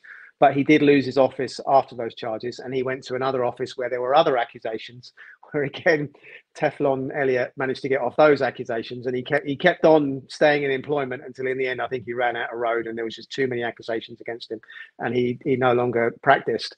So that we've got a sort of that autopsy has not been released to the public because Yoko Ono needs to give permission. In the New York state, the law is that the family must give permission for a private medical record like an autopsy to be released to the public, which is totally understandable. There's a lot of private, medical details on there. But what's interesting is we've got a pretty good idea what might be on that autopsy because Elliot Gross did a press conference after the day he conducted the autopsy, and Elliot said that there was 2 in the back and 2 in the shoulder. So it's pretty...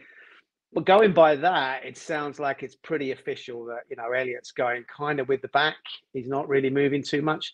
Now, I personally wouldn't put too much faith in anything that Elliot Gross comes up with regards to autopsy results. But interestingly, there's a death certificate that Elliot Gross has issued, which you can find online, which has been released.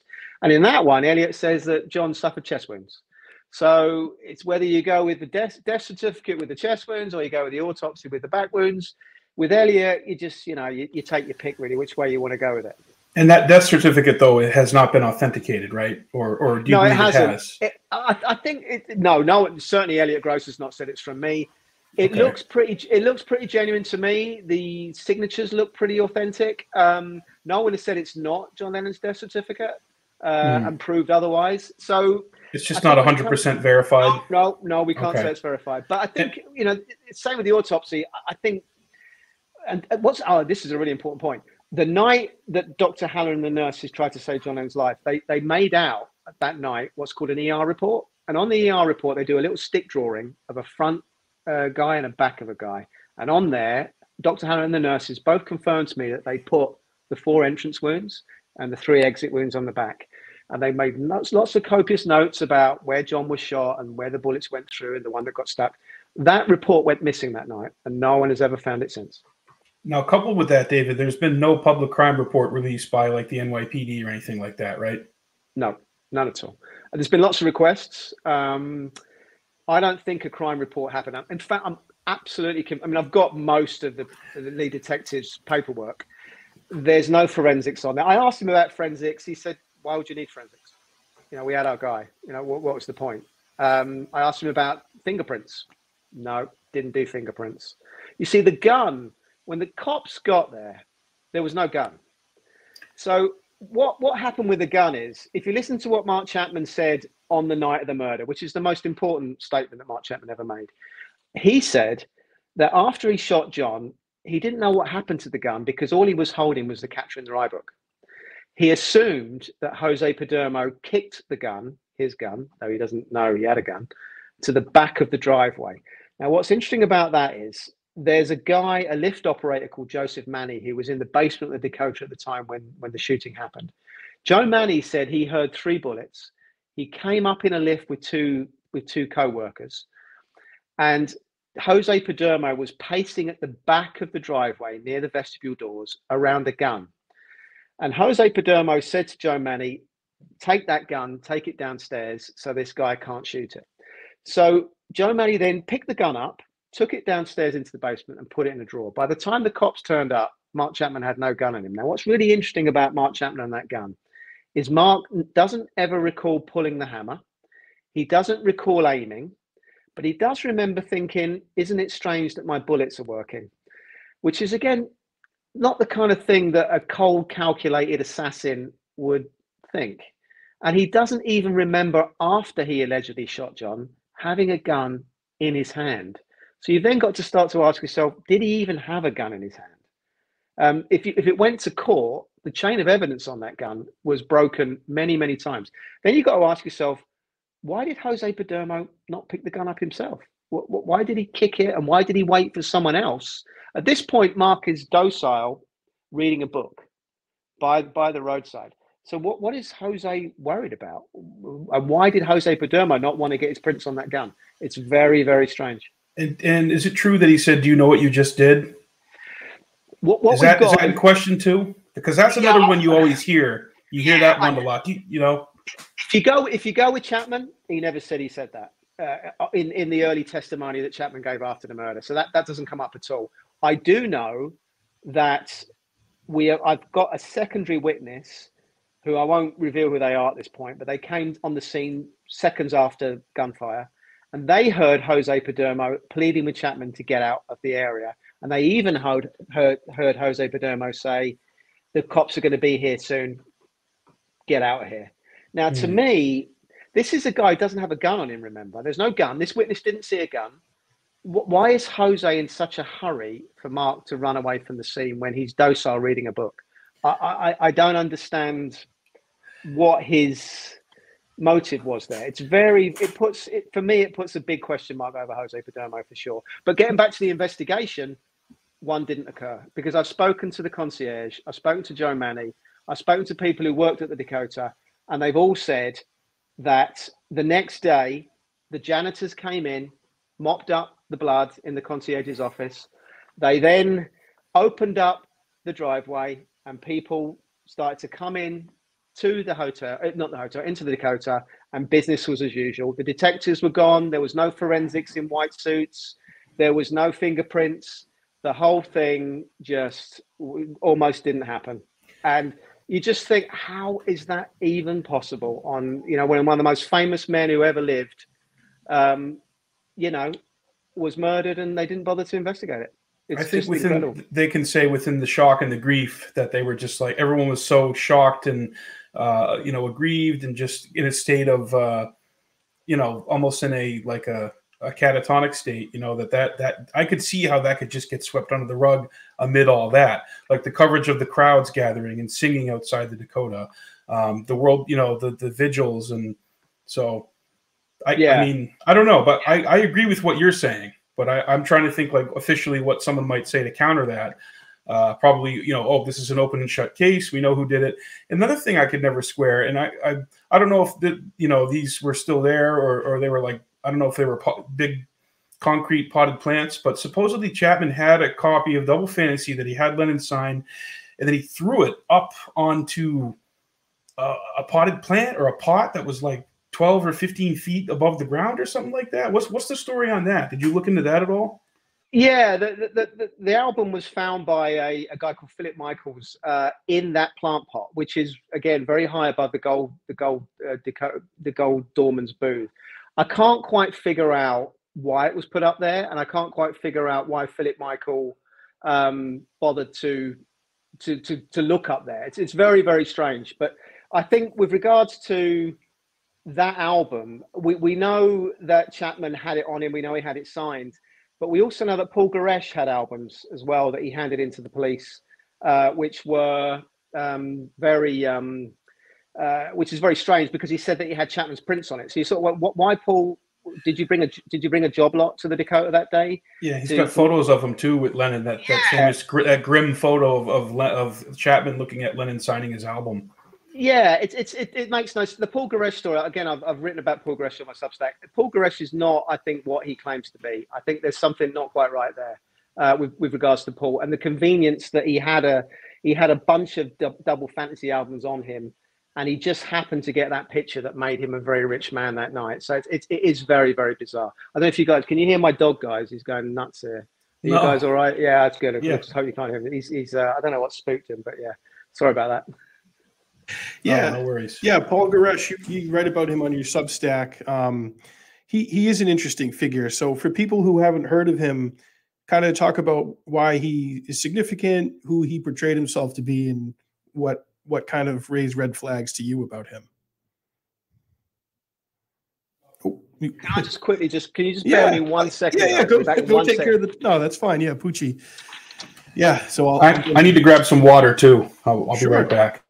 Sure, I'll go through some chats here while we're waiting. Jose says, I'll check this out later. This has been a rabbit hole I've wanted to go on till I found out the dude who did it, his wife is still married to him. Fire Pixie says, hello. Hello, Fire Pixie. Thank you for tuning in. It's great to have you here on the live stream. IB Denmark, thanks for joining us. Fire Pixie, thanks for joining us. Al Francis. Al, thanks for tuning in. I know, I'm sure this is probably pretty wild for you to hear. Our buddy Al Francis was part of a very popular Beatles tribute band here in the States called Studio 2, and he played Paul.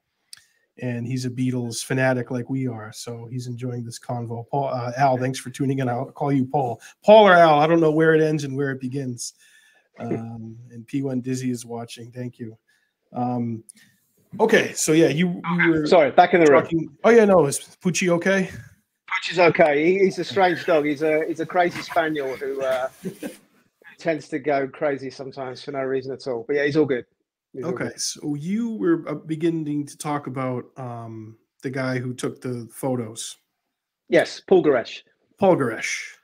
Yeah, yeah. Paul's interesting. He's an interesting man. He handed in a Double Fantasy album to the NYPD that I think probably the next day, and said it might have Mark Chapman's prints on it, which again, it's just very odd that this story is now coming up, because I've got the police inventory record, so I know everything that was handed into the police at the time, evidence wise. Paul was a collector. He was a Lennon stalker. There's no other word to call him.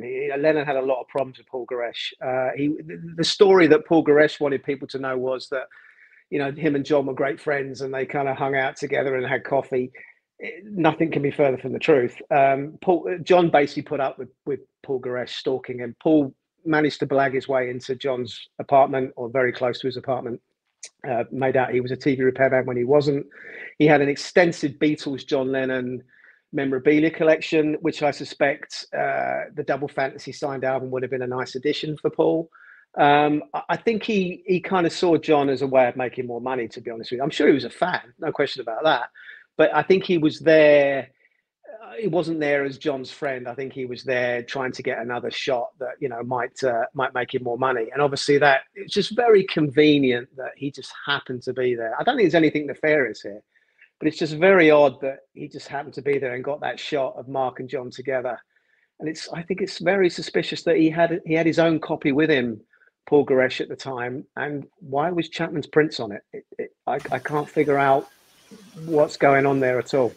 Right, that cheesy made-for-TV thing that came out, I'm sure you've seen that, of the reenactment with Lennon, like, oh, you know, you can't just come up to me, you know, I'm just a regular guy, you know, here, you know, we can walk with me for a little bit. And it's like he became buddy-buddy with him. And that whole story just seems fictitious.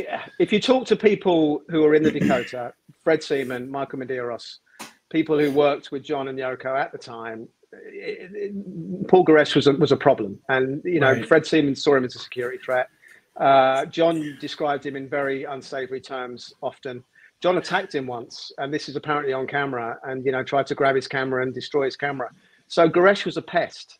But it's invasive, yeah. He was invasive, but it's kind of, you know, it's just again one of these Lennon stories where it's just been recalibrated as lovable Paul.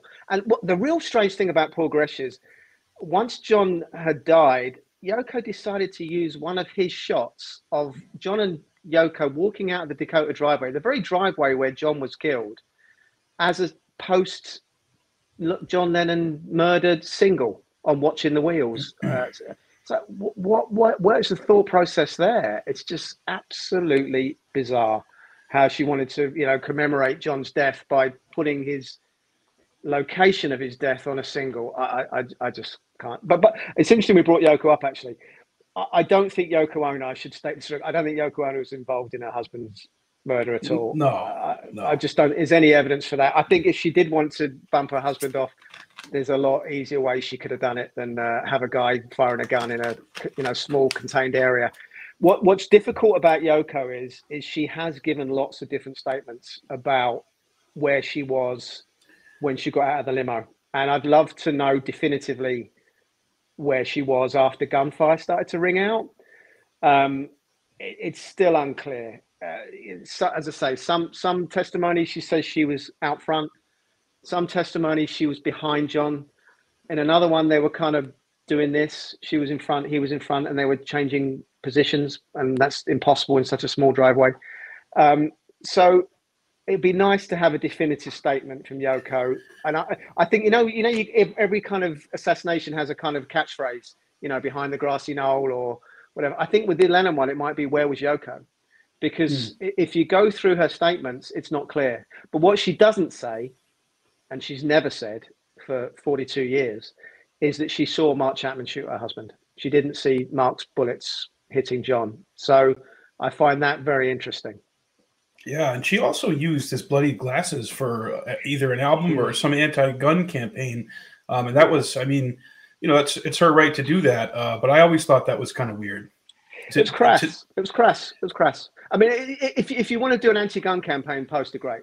I get it. And it should be done. And it should be. But she used it on an album to sell music, her music. And that's the bit I think that was wrong. I think if, you know, make a statement about anti-gun if that's what you want to do. But don't use your husband's bloodstained glasses to sell your album. She may call it art, you know, who am I to say? And she may have called it an artistic statement. I was very uncomfortable about that, and I think it was misjudged. But I still don't think she had anything to do with her husband's murder. I'm convinced about that.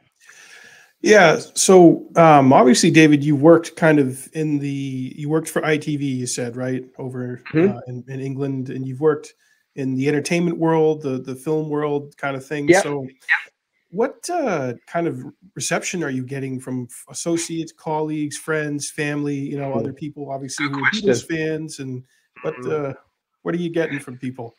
It's a really good question.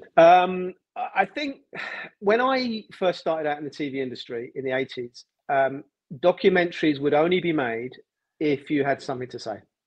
If you had an angle, if you did an investigation, if you had something to reveal to the public. Otherwise, in those days, you'd be, what's the point? Whereas I think now documentaries are made to be very glossy, wonderful archive, really cool music, very cool edits.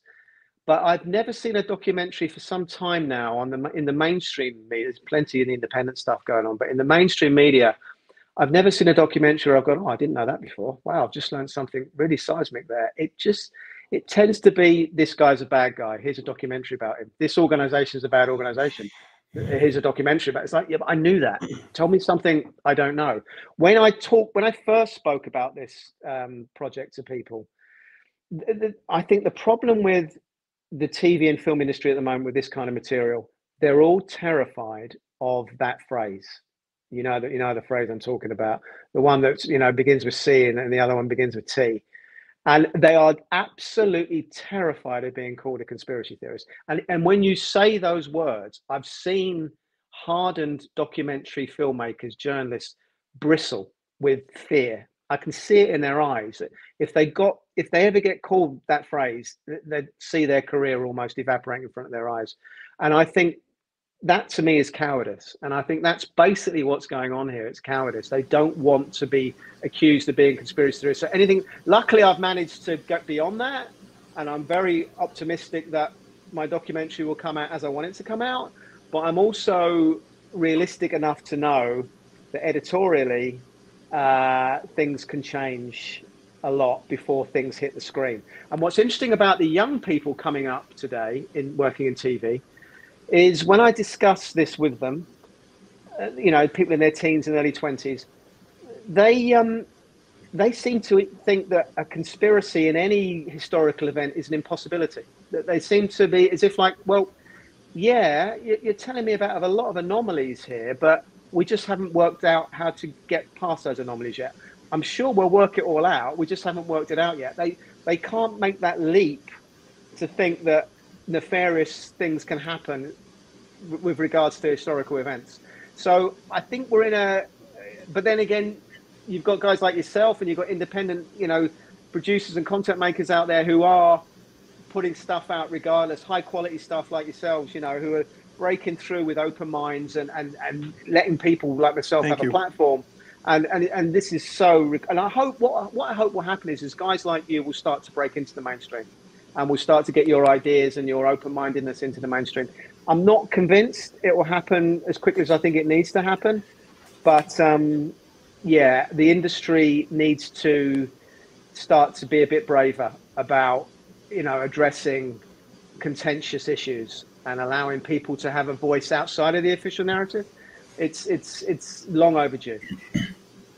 I agree. Thank you for your kind words, David. I appreciate that. And kind of to echo what you were saying, you can be afraid of that smear and that label coming from friends and sometimes even family. And I've certainly been laughed at and mocked and dismissed. But I've held firm on on stuff that I've been talking about for nearly 20 years. And when some people are finally willing to actually give it a fair shake and look at it, they're like, oh my God, man, what you were trying to tell me about all those years ago, that was actually true. Or I discovered something else about that. And yeah, I just, you know, I don't claim to have any kind of the absolute truth about any of this stuff, but I will always question, you know, narrative. I'm always willing to question stuff and have an open discussion about it. And we can agree and disagree on stuff. And I think to your point with the media and, you know, younger folks not, you know, in the mainstream, not willing to go there. So much of the content now is so bad and so boring and people are tired of it. And I think there is a real hunger for this type of information. So I know, I think you mentioned this in your Substack. You did try to reach out to Mark David Chapman, and you were kind of, what happened with that? Were you trying to get him, like, because he's only given, what, 3 or 4 interviews in the last 30 years? 35 years? He gave 2 big interviews to Barbara Waters and Larry King in 92, under the auspice of a journalist called Jack Jones, who wrote a book about him in 92. And he's done he's done a few things with some religious people, mainly along religious lines. So yeah, he's, for a guy who killed John Lennon to become famous, he's not really seeked fame, that's for sure. Right. Yeah, I tried to, very weird. I tried to get to him. If you want to get to Mark, you've got to go through Gloria. And there's another person who, again, I'm going to keep nameless for now, who basically tells Gloria what to do. And that guy is a very interesting guy who I'm looking forward to, about revealing to the world, but basically looking forward to finding more about, let's put it that way. But yeah, so basically Gloria and another man basically control all access to Mark, and Mark listens to what they say 24/7. So if you want to get to Mark, you've got to go through these people. I did approach Gloria about a year ago. I sent her an email, maybe 2 years ago now. Yeah, 2 years ago. And I said to her, I'm a TV producer, I'm working on a documentary, I'm working on a book about your husband. There's a lot of anomalies that I found in your husband's case. Can we have a discussion off the record? Just trying to build a bridge to her. And what she did was she emailed me back a couple of weeks later and said that she discussed my request with Mark, which I never asked her to do.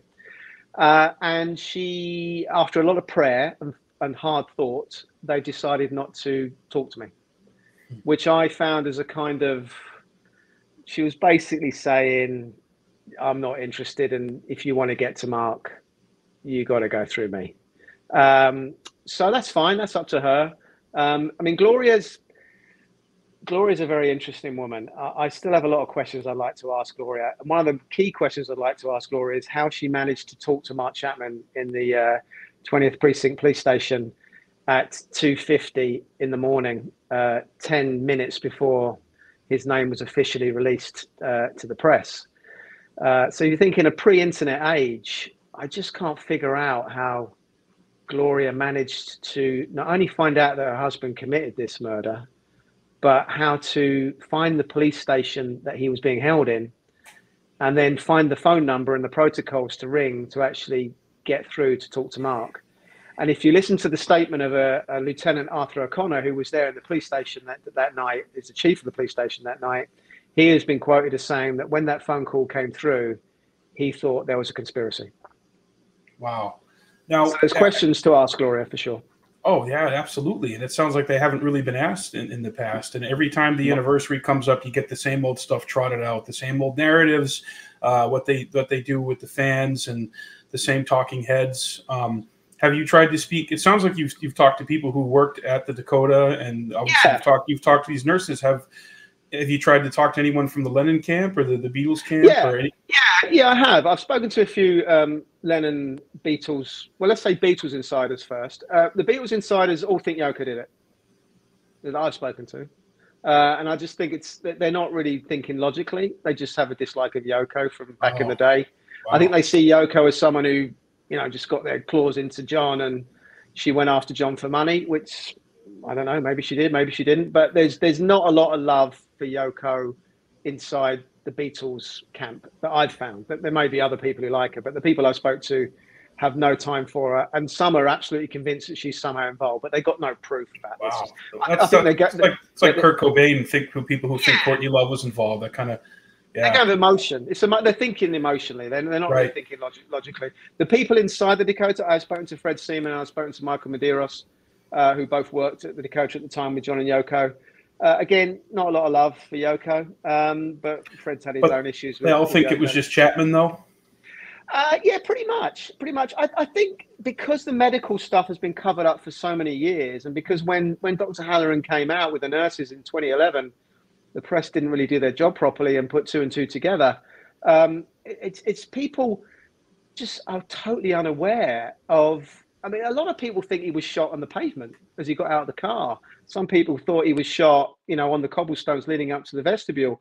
Nobody has actually really tried to figure out exactly where he was shot. And that's really interesting, because I'm pretty certain he was shot in the vestibule. If you go to my YouTube channel and put in assassination of Lennon, the lead detective, Ron Hoffman, says on a clip on that channel, this is about an hour after the murder outside the hospital. He says quite clearly, and he's told me this as well, by the way, on a recorded interview, that John Lennon was shot inside the vestibule, and that's where the police cordon was. I've had a conversation with him where he says he thought he was shot on the stairway inside the vestibule. Now, there's no way Mark Chapman, unless he's got bullets that can swerve magically, unless he's John Wick, a bit of Matrix stuff maybe. Yeah, he just can't do that. He couldn't have done it. And what's really shocking is, even when I'm discussing this with Ron today, he doesn't, because he didn't really do a proper job and investigate it properly, he still can't really see the anomaly. And he hasn't quite figured out in his mind that John can't be shot in the back out in the driveway if he was shot inside the vestibule.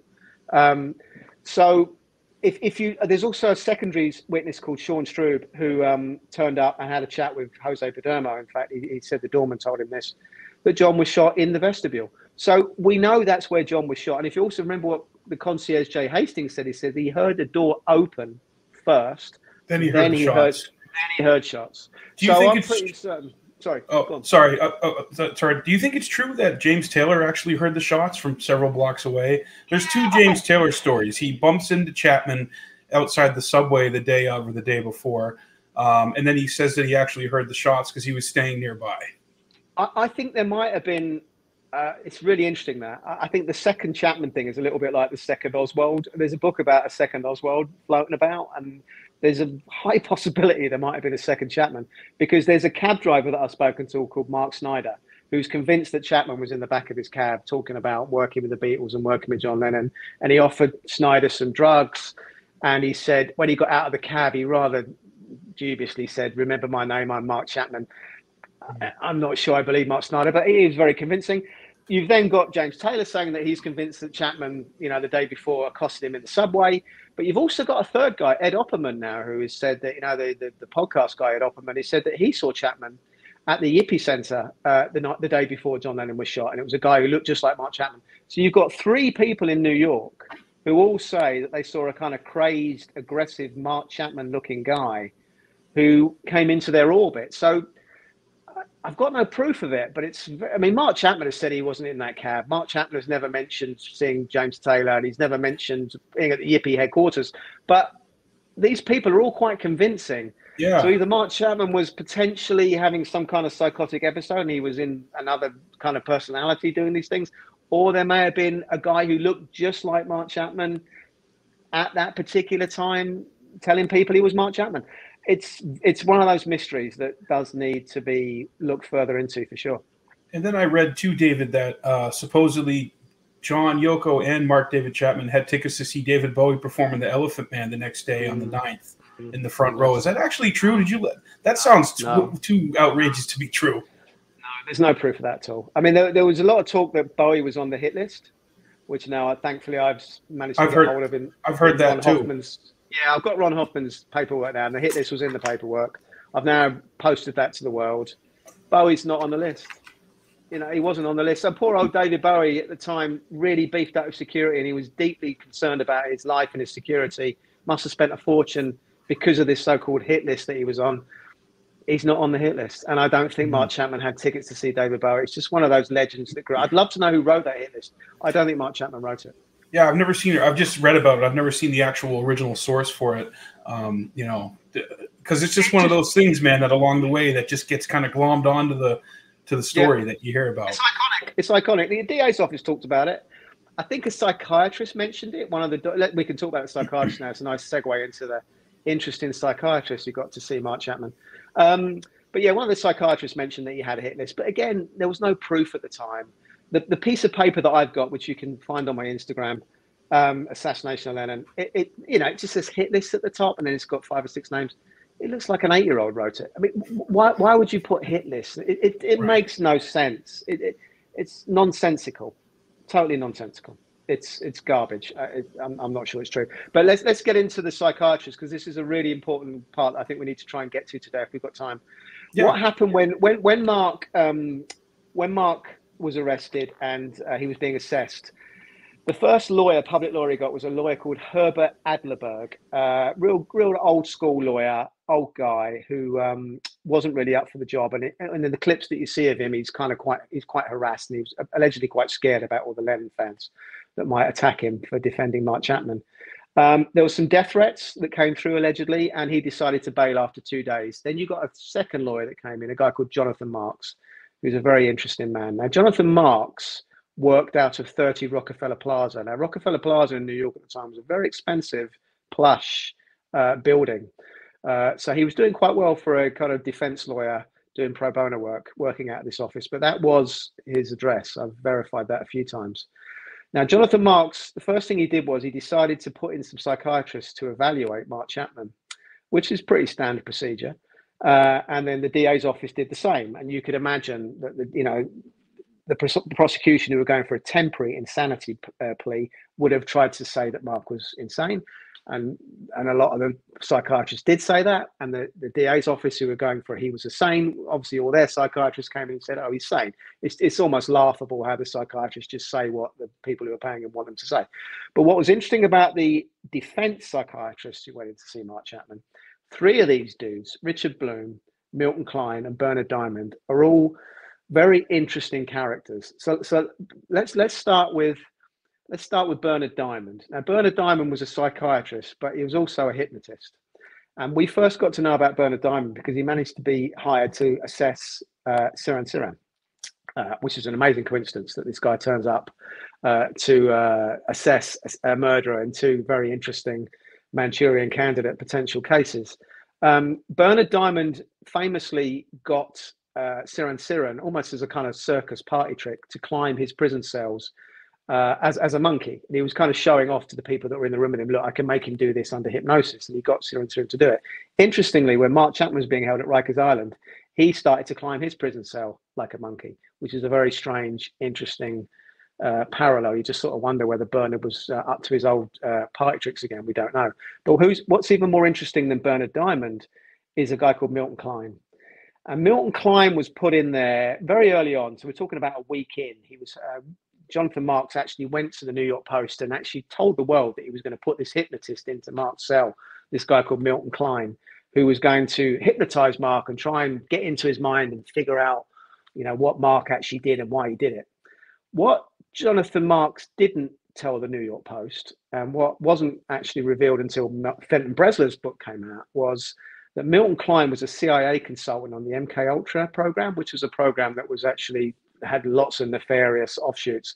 But one of the main objectives of MKUltra was to actually get an MKUltra Manchurian candidate to actually become a brainwashed assassin. The guy that the CIA went to actually invent and create a Manchurian candidate was Milton Klein. Absolutely incredibly, Milton Klein was their guy. In 1979, you can find a clip of this, Milton Klein did a documentary. This is a year before Jonathan Marks put Milton into Marks' cell. He did a documentary with ABC where Milton Klein is on this documentary. And again, you can find this on my YouTube channel. It's very easily found, this clip. It's widely spread. That he felt confident that he could create a Manchurian candidate who would commit murder in just a few months, that he could actually, he had those skills to do that. So you need to sort of put yourself in a place where Mark Chapman is in a place where he's saying he's doing something that he can't physically do. So we can kind of say that potentially he's under some kind of hypnotic spell. And then you then get waltzing into his prison cell, unmonitored, you know, no independent assessor, total free time, come in and shut the door and do what you like with Mark. Milton Klein, a man that the CIA hired to create a Manchurian candidate. Now, you could say that's just a pure coincidence, but for me, that's a coincidence that is so stark, so troubling, it can't be easily ignored. But then I started to ask myself the question, why would the defense put in these nefarious characters? Because Richard Bloom is another hypnotist who had links to the military. So why put in all these psychiatrists / hypnotists who potentially were doing something dodgy? We don't know for sure. Why would the defense do that? I can't figure out if there were nefarious entities trying to get these guys into Chapman's cell. Surely that's not going to be easy through the defense team of Jonathan Marks. So then I started to look into Rockefeller Plaza. And what I realized in Rockefeller Plaza, there was another law firm working out of there called Donovan, Leisure, Newton and Irving.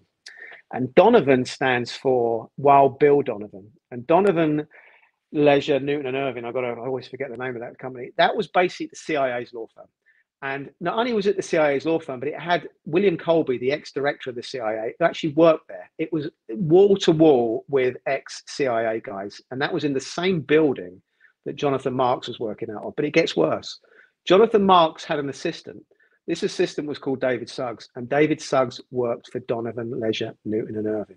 So you basically had a CIA law firm with a CIA employee working for Mark Chapman's defense team. Now, I'm not saying that Jonathan Marks or David Suggs nefariously were working for the CIA and Donovan Leisure and putting in these dodgy guys to mess with Mark Chapman's mind.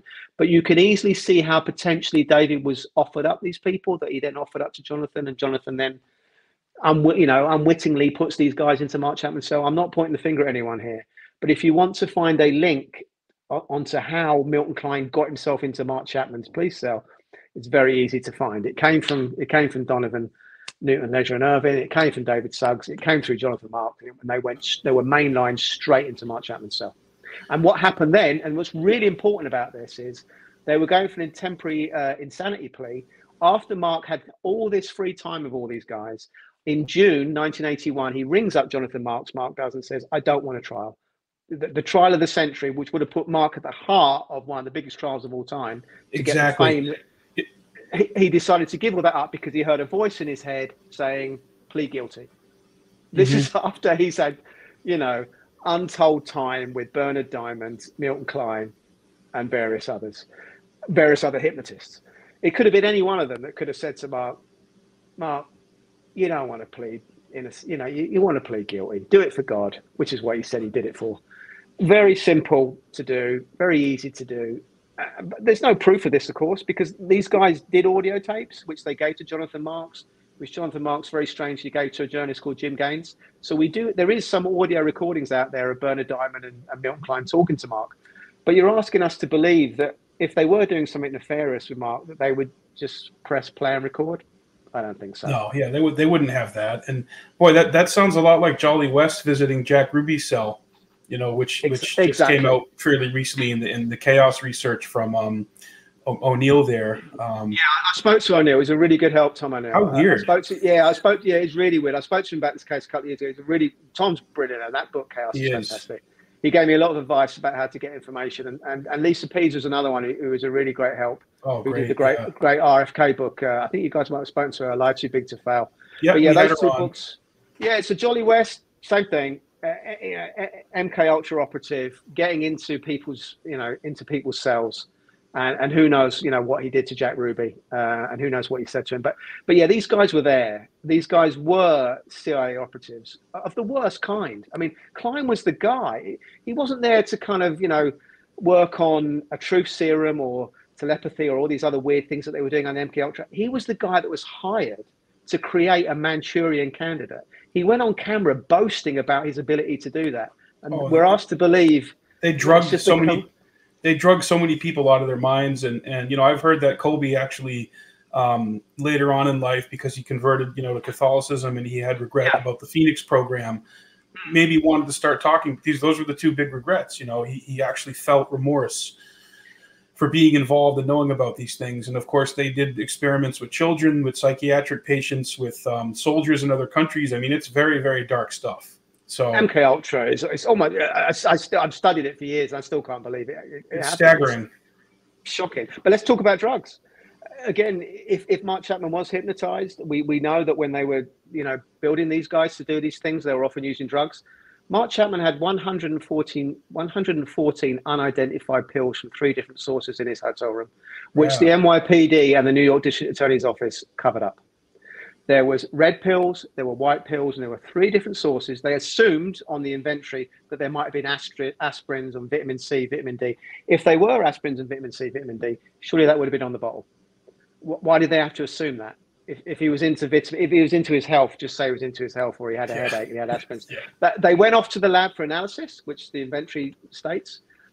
There's no record of what the lab came back with on that. Really? So.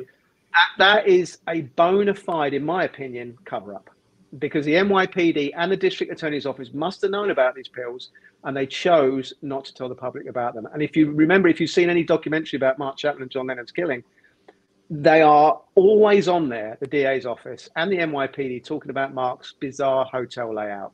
And, he's got the Bible, and he's got the Todd Rundgren tape, and he's got the photographs. But they never mentioned the pills. It just seemed to have slipped their mind. So did he kind of pivot from an obsession with Rundgren to Lennon, or because in Bressler's book, they talk about, he talks about that kind of like diss track that Rundgren wrote about John Lennon. And then it ultimately kind of just being like a light jab, not meant to be taken too serious. No, I don't think there's any connection there. No, I've spoken to the friend who actually got Mark into Todd Rundgren, who's a guy who's a guitarist and he's a rock guy. And he just said, look, Rundgren was just one of these people that we both liked. Mark, and Mark was more of a Todd Rundgren fan than he was ever a John Lennon fan. Mark wasn't obsessed with the Beatles. I mean, like everyone, he had Beatles records. He casual fan. Yeah. Casual fan. Who wasn't? Who's not into the Beatles? But he was no Lennon obsessive. That's just, there's no evidence for that at all. It's just not true. So the book is going to be called Give Me Some Truth. And will the film be called the same thing? When are we looking at the timeline for the film to come out? I hope so. The book's definitely going to be coming out by the end of the year. The book's written, that's done. I'm very happy with that, and that can't be stopped now. All the notebooks and stuff that I've got, all the paperwork will be included in the book. That's now thankfully in a nice safety deposit box, and it's also been digitized, and that's all in the cloud. So all this information will be coming out to the public. The documentary, I was hoping it was going to come out by the end of the year. It may go a little bit beyond into 2024. We'll see. Again, I'm not going to put anything out that's got my name on it unless editorially it puts out everything that I want it to put out. That's all I'll say on the documentary for now. But the book's not going to hold any punches. I'm going to name names of who I think was a bad influence on Mark Chapman, let's call it that way, and who have got questions to answer. And I will show the links back to Richard Nixon and back to far-right elements such as the John Birch Society and other rather dubious entities. And I'm fairly certain now, after 3 years, who coerced/groomed Mark Chapman to be standing in that Dakota driveway thinking he was doing something he wasn't doing. The only question that needs asking, I think, is, was Mark a willing participant, or was he was he not really understanding what he was doing? I think if you look at all the evidence and what he said on the night, it seems to me like he was under some kind of hypnosis control, which is obviously what Lisa Pease and RFK Jr. believe was the case with Sirhan Sirhan. It's the classic case of a Manchurian candidate and a second shooter. Oh, yeah. Well, I mean, Sirhan had, you know, 3 or 4 Tom Collins. You know, he was a little guy, and one of the cops said his pupils were dilated, and he just looked totally out of it. And didn't one of the police officers mention kind of a similar thing about Chapman, that he thought maybe he was like, you know, drugged? Yeah. Lieutenant, yeah. Arthur O'Connor said he looked programmed to him. I've also got a witness that's no one's seen before that came a couple of hours before the murder, was walking by and did a witness statement to Ron Hoffman, and they said he was glazed like a zombie looking at them. So he wasn't all there, Mark, at that point. This is just a couple of hours before the murder. We've got other people who came, secondary witnesses like Sean Strube, who said he had a kind of strange smirk on his face and he looked kind of out of it. Most people who saw him on the night said he was acting in a very bizarre, you know, after you've just shot someone to become famous and you've achieved your goal and you're going to become, you know, as famous as John Wilkes Booth or whatever, and you know, you're going to be eternal, you've reached your goal. Why would you just take your coat off and read a book? It doesn't make any sense. It just, I think Mark was meant to run. I think the people who put Mark there, I don't think Mark Chapman was meant to stand there reading a book. I think they wanted him to run. And I think there was possibly someone else who was going to take him out potentially after he ran. Mark was a loose end. If Mark was there under nefarious intent, the people that did that would not want Mark Chapman standing there reading a book. They would have wanted him to run away, as he was instructed to do by Jose Perdomo. And a little bit like Lee Harvey Oswald, you know, it's much better when you can have these loose ends no longer around. Button it up. Button it up. Yeah, that's certainly what they did. Well, David, that's all. It's just like I said before. It's fascinating. It's kind of earth shattering and paradigm shifting. And these are things that have kind of just been there, just below the surface, if you're willing to look and have the interest and the courage. So I just, you know, I want to thank you, man, for digging into all this and taking what sounds like the better part of the last 3 years, just going very, very deep into this stuff and being willing to put it out there. You know, because like you said, to a lot of people, whether it's in the mainstream or the indie world, the pop culture world, the film world, a lot of people do lack courage, and it's peer pressure. You're scared of what other people are going to say about you. What are they going to think about you? What is this going to do to my reputation? But when you reach a point where that kind of just falls by the wayside and you don't really give a shit anymore, you can speak from the heart and speak truthfully about this stuff. So I think you're Appreciate that. Absolutely, man. And you're to be commended for this. And I'm really psyched to get your book and then, you know, get this documentary out. And certainly we'll talk again. Absolutely. If you're going to come stateside to do any promotion, we'd love to try and put an event together with you. And then obviously, we want to have you on again, and I want to hear your thoughts. You were mentioning George Harrison before we were rolling, and I'd love to hear your thoughts on that. He's my favorite Beatle. I'm a George fanatic. I love his music. But before we wrap up here, just tell people where they can find you and how they can support you in your work. Thank you. Yeah, well, I'm starting to write some articles directly from the book on davidwhelan.substack.com. And that's going to be updated throughout the year until the book comes out. So there's a lot of new information on there that I think people will find interesting. I've also got a YouTube channel and Instagram account, Assassination of Lennon. Please go there and look at the images. And, you know, I've put images up there from the notebooks and from the paperwork that I've got. And I'm going to keep on putting up new stuff up there all the time. There's also some old videos on there that I put up, which, you know, gives a lot of the game away with regards to where John was shot and where the bullet holes were. And, you know, I see this now, guys, as an ongoing investigation. So what I want to say to everyone out there who's starting to get interested in this, help me, help John. Clearly, there was no investigation. So, you know, go digging, guys. You know, people like Mark Lane and you know, Jim Garrison, you know, they started a revolution in the JFK, you know, story. And once those guys started to investigate, it became a snowball, and more people got on board, and more things came out. Even to this day, there's new stuff coming out about JFK. So what I hope will happen here is people will pick up my baton and start to go digging themselves and start to ask questions. And I fully understand how people don't want to do that. And I fully understand after 42 years of being told something, to hear something else, you know, completely counter to that is especially about something that's so emotional. I can fully understand why people are angry and upset, and I get that. And, you know, it's, but, you know, I really want to thank you guys for having such an open mind and let me talk for so long and put up with my crazy dog. And it's been a pleasure. It's been an absolute pleasure, guys. I really appreciate the opportunity to do this. Of course. Thank you for coming on, David. Yeah, we appreciate it. And we'll definitely talk again. Great. Thanks, guys. Really enjoyed it. Have a great day. You too. Right. Well, thanks for tuning in, everybody. And if you haven't subscribed to this channel, check out David's stuff, his Substack and his Instagram page and YouTube. He's doing very interesting work. And if you want to become a patron of this show, we are our viewer and audience funded completely, patreon.com/JackmanRadio. So until next time, everyone have a great day and enjoy yourselves. Thanks, guys. See ya. Thank you. Thank you.